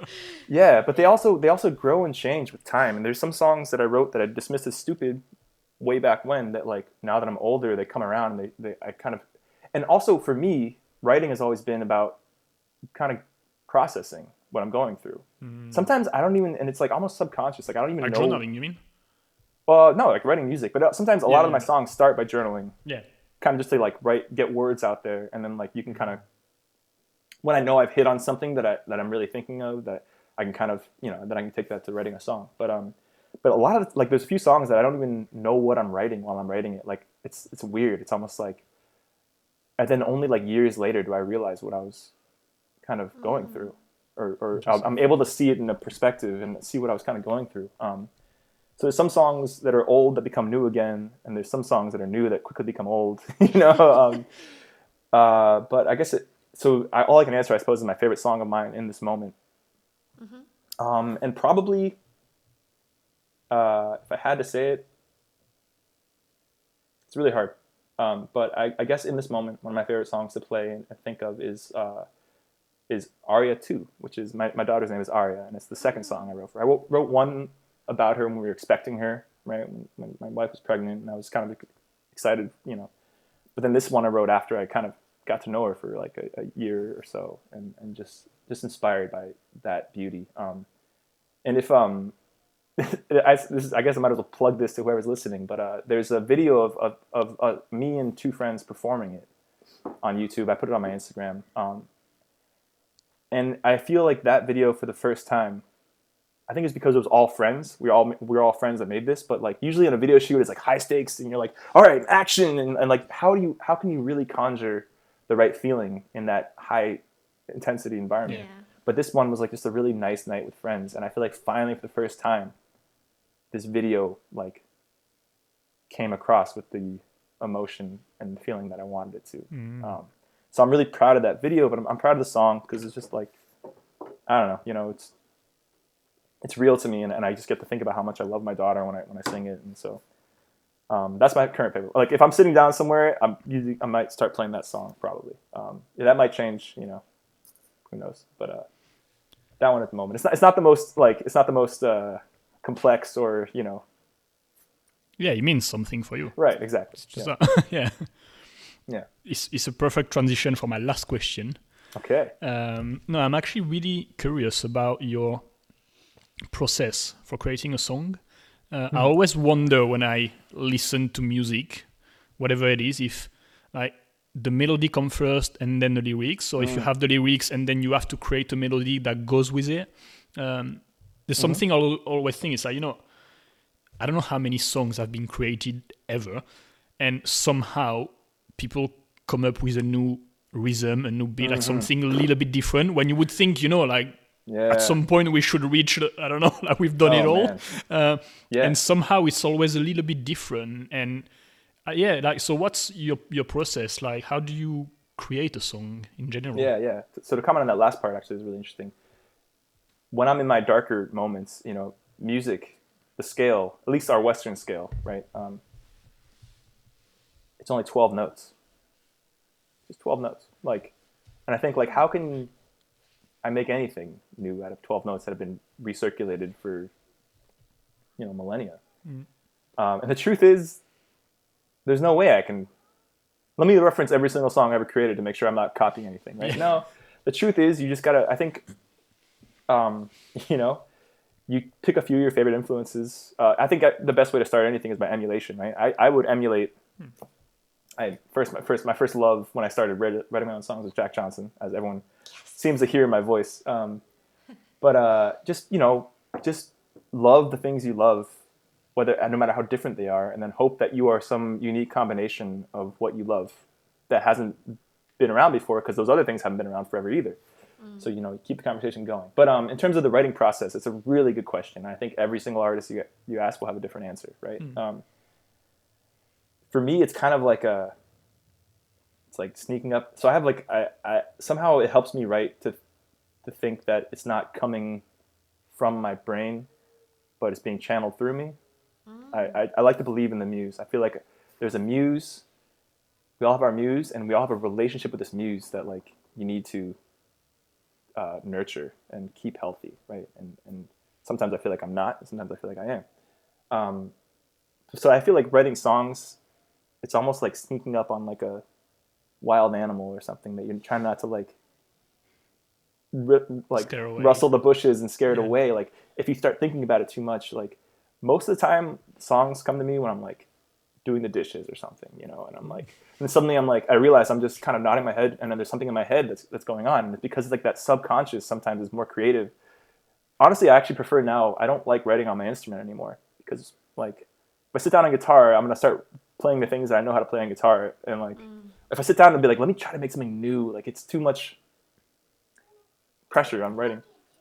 But um, so I, I like to just let it start with my head first, and that way I actually I can actually like I've gotten better so when I started, it was only a singer songwriter acoustic thing. I would just play my guitar and, and, sing. But once I added the band, like now knowing how to like hear what they did and I learned from them, I, I actually kind of unlocked this ability in my head to really be able to orchestrate um, songs in my head. You know, like oh okay, so like this is what's gonna happen, and the bass will come in here, and this is when the drums come. Like, and I can I can do that all in my head um, easier than on an instrument. Uh, but so to kind of answer more directly. Uh, I think a lot of the best songs I've written are the ones that got written the fastest, right? There was, I was in the right mental state, had something I wanted to say. And, and also like for me, there's a initial, what I call like the, the bolt of inspiration, right? You get this, you're inspired mm. and you get something. Yeah. No matter what it is, when you get that, run with it as long as you can. Sit in that state and get as far as you can. Push that boulder as far as you can in that first state because it'll never be like well that's, that's probably too dark but like that's the most magical moment. Like that's your inspiration. Run with that. And then um, after that so it, whether that's like a, the first verse or something or just words also i kind of believe that like songs there's i don't believe in a, a process for a song. Each song has a different process. It starts with a guitar part that i like and i try to figure out what lines add to it. I do believe in starting with the music first because i believe in, in language. I think that you can do more with with language I think there's a few less rules than like the mathematical rules written in music sometimes. Uh, and also, it's fun to play something and then think about instrumentally, like, what is the emotion that I'm getting out of this, right? Take this emotion, and then you can start thinking of like, what is a journey that kind of is based around that emotion, right? So, like, o- Odysseus and longing, you can make a song about longing, right?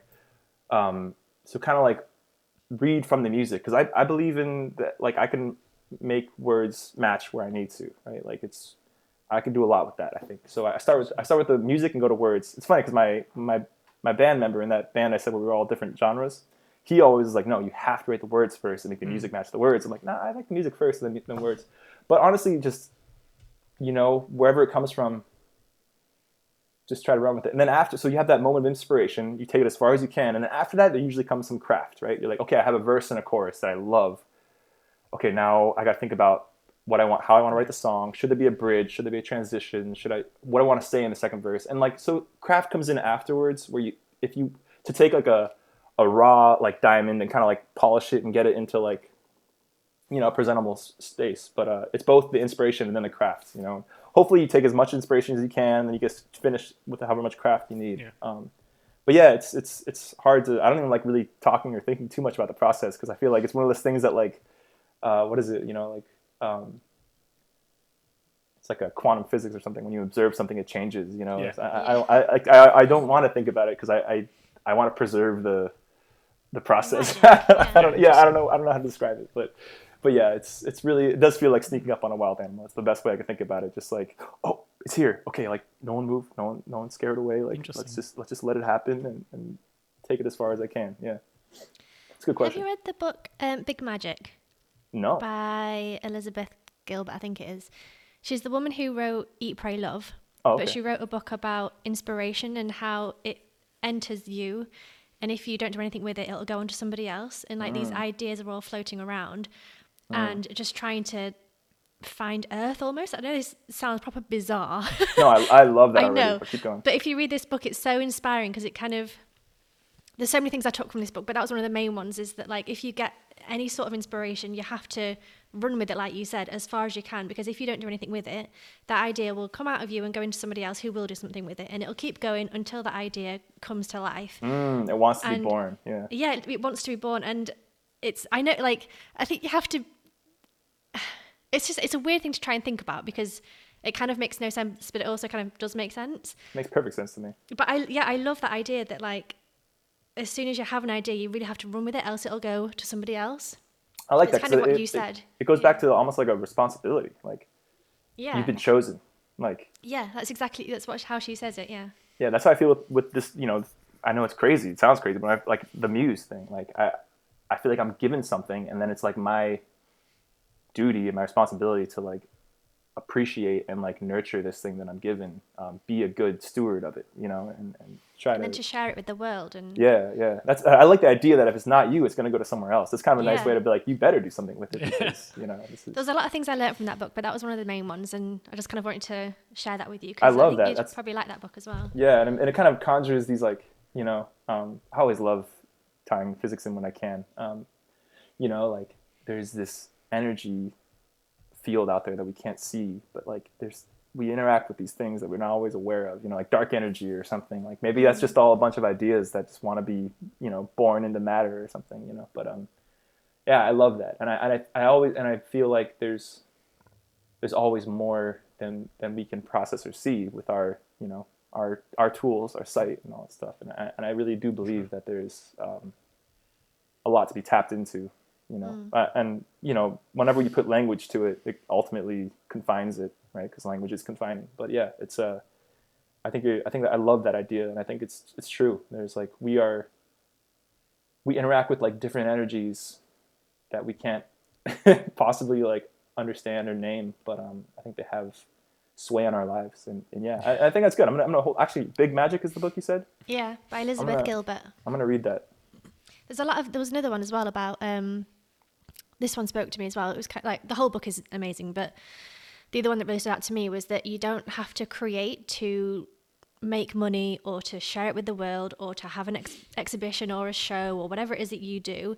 You can just create because you want to create. And this, I think uh-huh. I read it during the pandemic when I started painting, and Jeremy was like, "Well, you spent all this money on canvases, you better sell them." And I was like, well, no, I'm just painting because I want to paint because I feel the Oh, need to be creative and just do something for me. And it doesn't have to make money. It doesn't have to be shown. It doesn't have Yeah, to that, be that was me playing or- guitar in, in my room for hours each time, right? I yeah, just- and like if you me. if you write a song tomorrow, you can keep that for you forever. Mm-hmm. It doesn't have to be on stage. It doesn't have to be on the album. It doesn't have to be on Spotify. Mm-hmm. You can create that for you, and it doesn't have to be that pressure of making money, getting applause or whatever it is from other people. That was another one for me to kind of be like, I can Mm. just create things because I want to create them and not for yeah, whatever the word is of other people. Gratification Yeah, stuff. It's It's yeah, almost like what you're saying is you're entitled to your labor, but not the fruits of your labor. Is what you're saying? Yeah. yeah, basically. yeah, yeah, exactly. Do it for you. Um, definitely. That's that's the that's the best place to start. That's the only place to start. If you start off by doing it for somebody else, like it's it's empty, shallow. Yeah. You know, and you're you're shipping out again your self value. Um, another thing I like to think of that is I think this is I believe this is an Ed Sheeran quote, but um, it's it's just about letting the dirty water run out of the tap first. I like that a lot. Start doing something. It's gonna suck at first yeah, you're not to be a master at this thing when you first start it, you know. But just turn the tap on and let like the like dirty water run out of it first, and then you'll get that clean water eventually. But you know you have to let the water run out first. Out like put it out, you know, output and like just let it flow through you, and you know even maybe it'll even clean you while it's flowing through you, you know, and you'll get a. But yeah, that's, that's the way. That's awesome. I, I, painting's great. I would I would love to to be able to get into painting more. My wife does it a little bit. She's much better than I am. But again, it doesn't matter how good you are at it, Doesn't right? As long as it's something that you want to do. yeah. Yeah, that's awesome. Before I ask you the last question, uh, it's self promo time.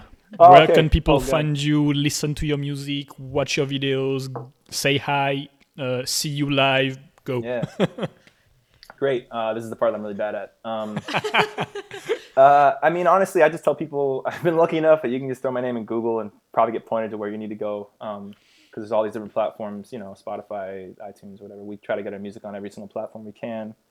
Um, I'm I'm probably most active on Instagram. Um, you know, you want to say hi, send me an Instagram message.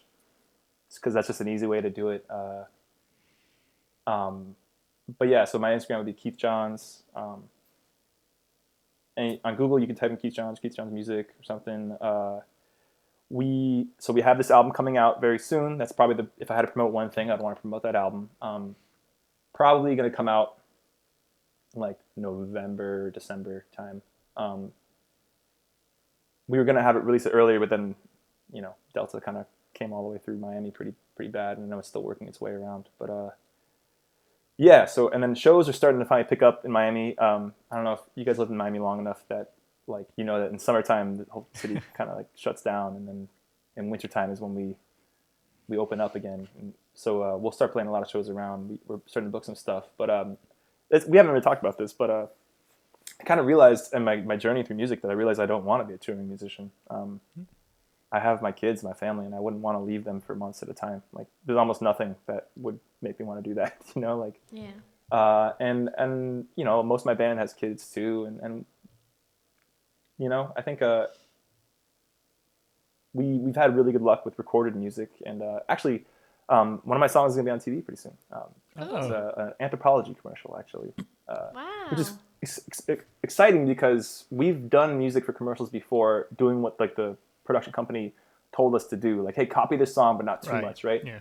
And it was cool. We had like our, we did the music for like a Corona commercial that was on like the NBA finals or something, and like, but it wasn't my music, right? It wasn't Yeah. me. Um, but this is the first time that we're actually gonna have one of my songs uh, somewhere. So, but yeah, um, I think I'd rather be recording music like that. I I play local shows just because it's a fun time. It's like kind of like going out for a night or whatever. Yeah.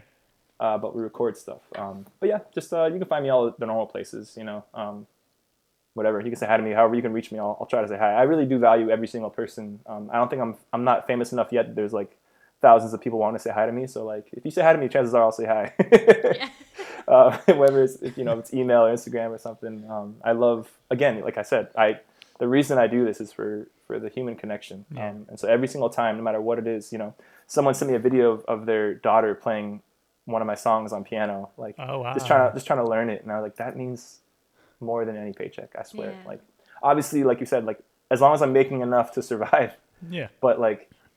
That stuff is amazing, but yeah, that's a I don't know if that, how good of self promotion. It's fine. was, I'm, but- I'm gonna be listing everything anyway. Don't worry about it. All right, thank you. I need a manager or something. Yeah. I'll recap everything, so it'll be easy. I'll make it easy for people. Sounds good. Uh, my last question is a Mm-hmm. question we ask every guest. Okay. So, if you could have a conversation with anyone, dead or alive, that is for Oh. you the most interesting person ever, Wow. who would you pick and why? It doesn't Oh have to be anyone famous. It can be literally anyone. It could be, you know, a, a relative you've never met. So, so I don't know, whatever it is. Like, Yeah, it's a great question. I, I kind of wish I had more more time to really, really think about it. it's a really good question. I think we need to start telling people we're going to ask this question. no, it's not fun. Okay. he loves to do Um, this, and everyone's sat there like, yeah. "Oh my god!" I no, have no, it's idea." I mean it's good to get off the cuff too. It's fine. Either way is good. Um, let me see. I, it's funny. I have so many people I want to think of. Part of me, I'm surprised at this answer coming up to me right now. But um, part of me would say probably my one of my two grandfathers who are both not with us anymore. Um, but they're like these people that it's kind of like after the fact you start really understanding how incredible of characters they they were. You know, like I wasn't I was too young to understand before, and so I was too young to to really understand them and connect like deeply, right? Like on a, on a level as like a, a man that I would be able to now. So um, you know, I would probably and probably even go back to when they're around my age. You know, and probably most people probably say the parents, which is funny. Uh, I feel like I can understand my parents and I can try to talk to them and know like kind of their lives more, but I didn't get that with my with my grandparents and my grandfathers. Um, and both of them were amazing in their own ways. You know, like my one of my grandfathers was a World War II pilot. You know, and, and he was just lived such an amazing life. Um, I would just love to be able to just sit and have a drink with them and talk about it uh, in a way we never had before. Um, and I'm trying to think if there's someone famous that I would want to talk to. A lot. Yeah, too many. Yeah, I can't tell if it would be like a philosopher or like a physicist or a musician. Man, it's too many. I guess maybe I'll maybe I'll, I'll revisit that. But I guess for now I'll say one of my grandpa's because it's the first one that came up. You know, I'm sure if I had more time to think about it, I'd think of some perfect answer. You know, but that's that's the one that uh, Yeah, but that's that's not the first point. one that came to mind. yeah, Yeah, that, exactly. I like the what comes up. Yeah, that's, That's that's, why I don't want people I, to honestly, it. what's weird is I never thought that before. Like I never actually realized that would be my answer to that question. I never asked myself that question, and I never realized what the answer would be. So that's kind of cool to like sit here thinking about that right now. Hmm. So, funny coincidence, I guess. That's always my answer. Is my granddad that I never met my mum's dad. He died before I was hmm. born, and that's always my answer. Is hmm. I would love to meet him because my grandma, he's been dead forty years, like a couple of days ago mm-hmm. now, and she still talks about him as if she's madly in love with him. And she married after that, and he's sadly passed as well. But she always talks about my granddad and how wonderful he was, and so that's, that really hit me there because I totally relate to Yeah. that. Also, I guess we're just to add on to that, my, my mom's mom, uh, same thing. She, uh, you know, she she passed away from breast cancer like right before I was born. So my mom always says like she went up and she picked you out. She she sent you to me, you know, and uh, and just every story I hear about her it makes like sounds like she was such a wonderful woman, you know, and Yeah. and I never got to have any anything with her, you know, I only through my mother, and my mother, you know, loved her deeply, and so it's kind of it's kind of yeah, that would be great. I would just sit down with all of them, you know, have a, have a beer with all of them Yeah. at the same time. Yeah. Anyway, but yeah, that's that's it's really nice. I, I yeah, I definitely think about that a lot. I wish it's because it's so it's like almost cruel to like see their value only long after they're gone. It's, in fact, it's kind of you can relate that to a lot of artists, you know. And, Yeah. um, but yeah, that's that's probably who I'd choose. Mm-hmm. yeah. Thank you. Thank you so much for this amazing two hours long Meandering conversation. conversation. You- no, honestly, it was great to really dive into your brain and, and, Yeah. and see, you know, the whole all the process behind everything that you do. Um, I guess you can call it that. I'm glad you guys were able to dive in and, and make your way out as well. you know, get out safely. We survived. and I've got to say, I'm impressed by the amount of quotes you know. I, dude, I did not. honestly think like that I would- no, but I, I've got to say you're incredibly knowledgeable because it's Oh, a lot thank of you. quotes you throw out. Yeah, I, I didn't know they're all impressive. bouncing around up there. Yeah. Yeah, but hey, it was actually really, really enjoyable for me too. It's it's fun to um, you know, we we we live such busy lives that it's fun to just be like, okay, my only thing I have to do right now for the next you know hour or two is just sit down and have a conversation. And honestly, I miss it. It, it feels great. Whether there's mics involved or not, you know, I just miss being able to talk about ideas with people like this. It's great. So thank you guys. It's an honor. It really is. I really Thank you. appreciate yeah, it. I mean, we, we say that we would do it even without publishing it now. mm-hmm. Well, It's just why it fun. started. Like, Like Yeah, we're doing it for us, exactly. and we publish it, but it's for us first. Honestly, yeah, and, it- and that goes back to what we're talking about. Do it for yourself Yeah. first, Yeah. and then you know, cast your beautiful. it's beautiful. a net. selfish thing that we're doing, and we publish it. yeah. Yeah, Honestly, well, it's a, there's such a thing uh, as good selfish, you know. Yeah. There's Yeah. good selfish and bad selfish, and it's a good selfish thing. Yeah, I, I'll be listening. You guys, you guys are great. Honestly, it's it's really really like it's really nice to be able to. Again, that's something I say to some of the shows is like I don't get to, I don't have time to sit and talk to everybody that came, even though I want to so badly. Like I want to connect to everybody, but like it, sometimes it feels like you gotta be like, hey, what's up? Yeah, thanks for coming. All right, next person. Hey, what's up? You know, like Yeah. so it's nice. And I saw you guys a few times. I got to say hi and, and like you know we get to talk a little bit, but I haven't got to actually like get to know you guys this way too. So that's Yeah. it's been really nice. Yeah, thank you guys so much for having me. Yeah, thank you so much. And thank you for being so honest about things and talking about mental health and all these things that, you know, people don't normally talk about. It was great to kind of have your perspective on it and everything. I'm fangirling a little bit. Yeah, so well, I'm excuse glad, I'm me, glad, But I'm honestly, glad. thank you so much for the conversation, but also for the music that you provide. Like, it really is healing and it really is helping people. So thank you. Thank you. I, I wish I didn't need to hear that so much, but I do, and I really appreciate hearing. it. Anytime Thank you need to hear that, send me a message. I'll I'll, you send up, you a yeah. little voice note and tell you how incredible you are. All right, sounds Number good, one fan sounds over here. well, thank you too so much. Yeah, I think I, I think I hear one of my two babies crying out there, so I should probably go and uh, Yeah. you know be a dad. but it's been an honor, guys. Really. Yeah, thank you so much. And for everybody listening, make sure you come back next Wednesday for a brand new episode. Make sure you go and follow Keith Johns on Instagram. Go and listen to some of his music. We'll leave all the links down below in the show notes. show notes, not description box. I always say description box. Show notes. box. We'll be back next Wednesday with a brand new episode. Thank you so much and have a wonderful day. Thank you. Bye. Thank you all for listening. Take care. Bye, guys.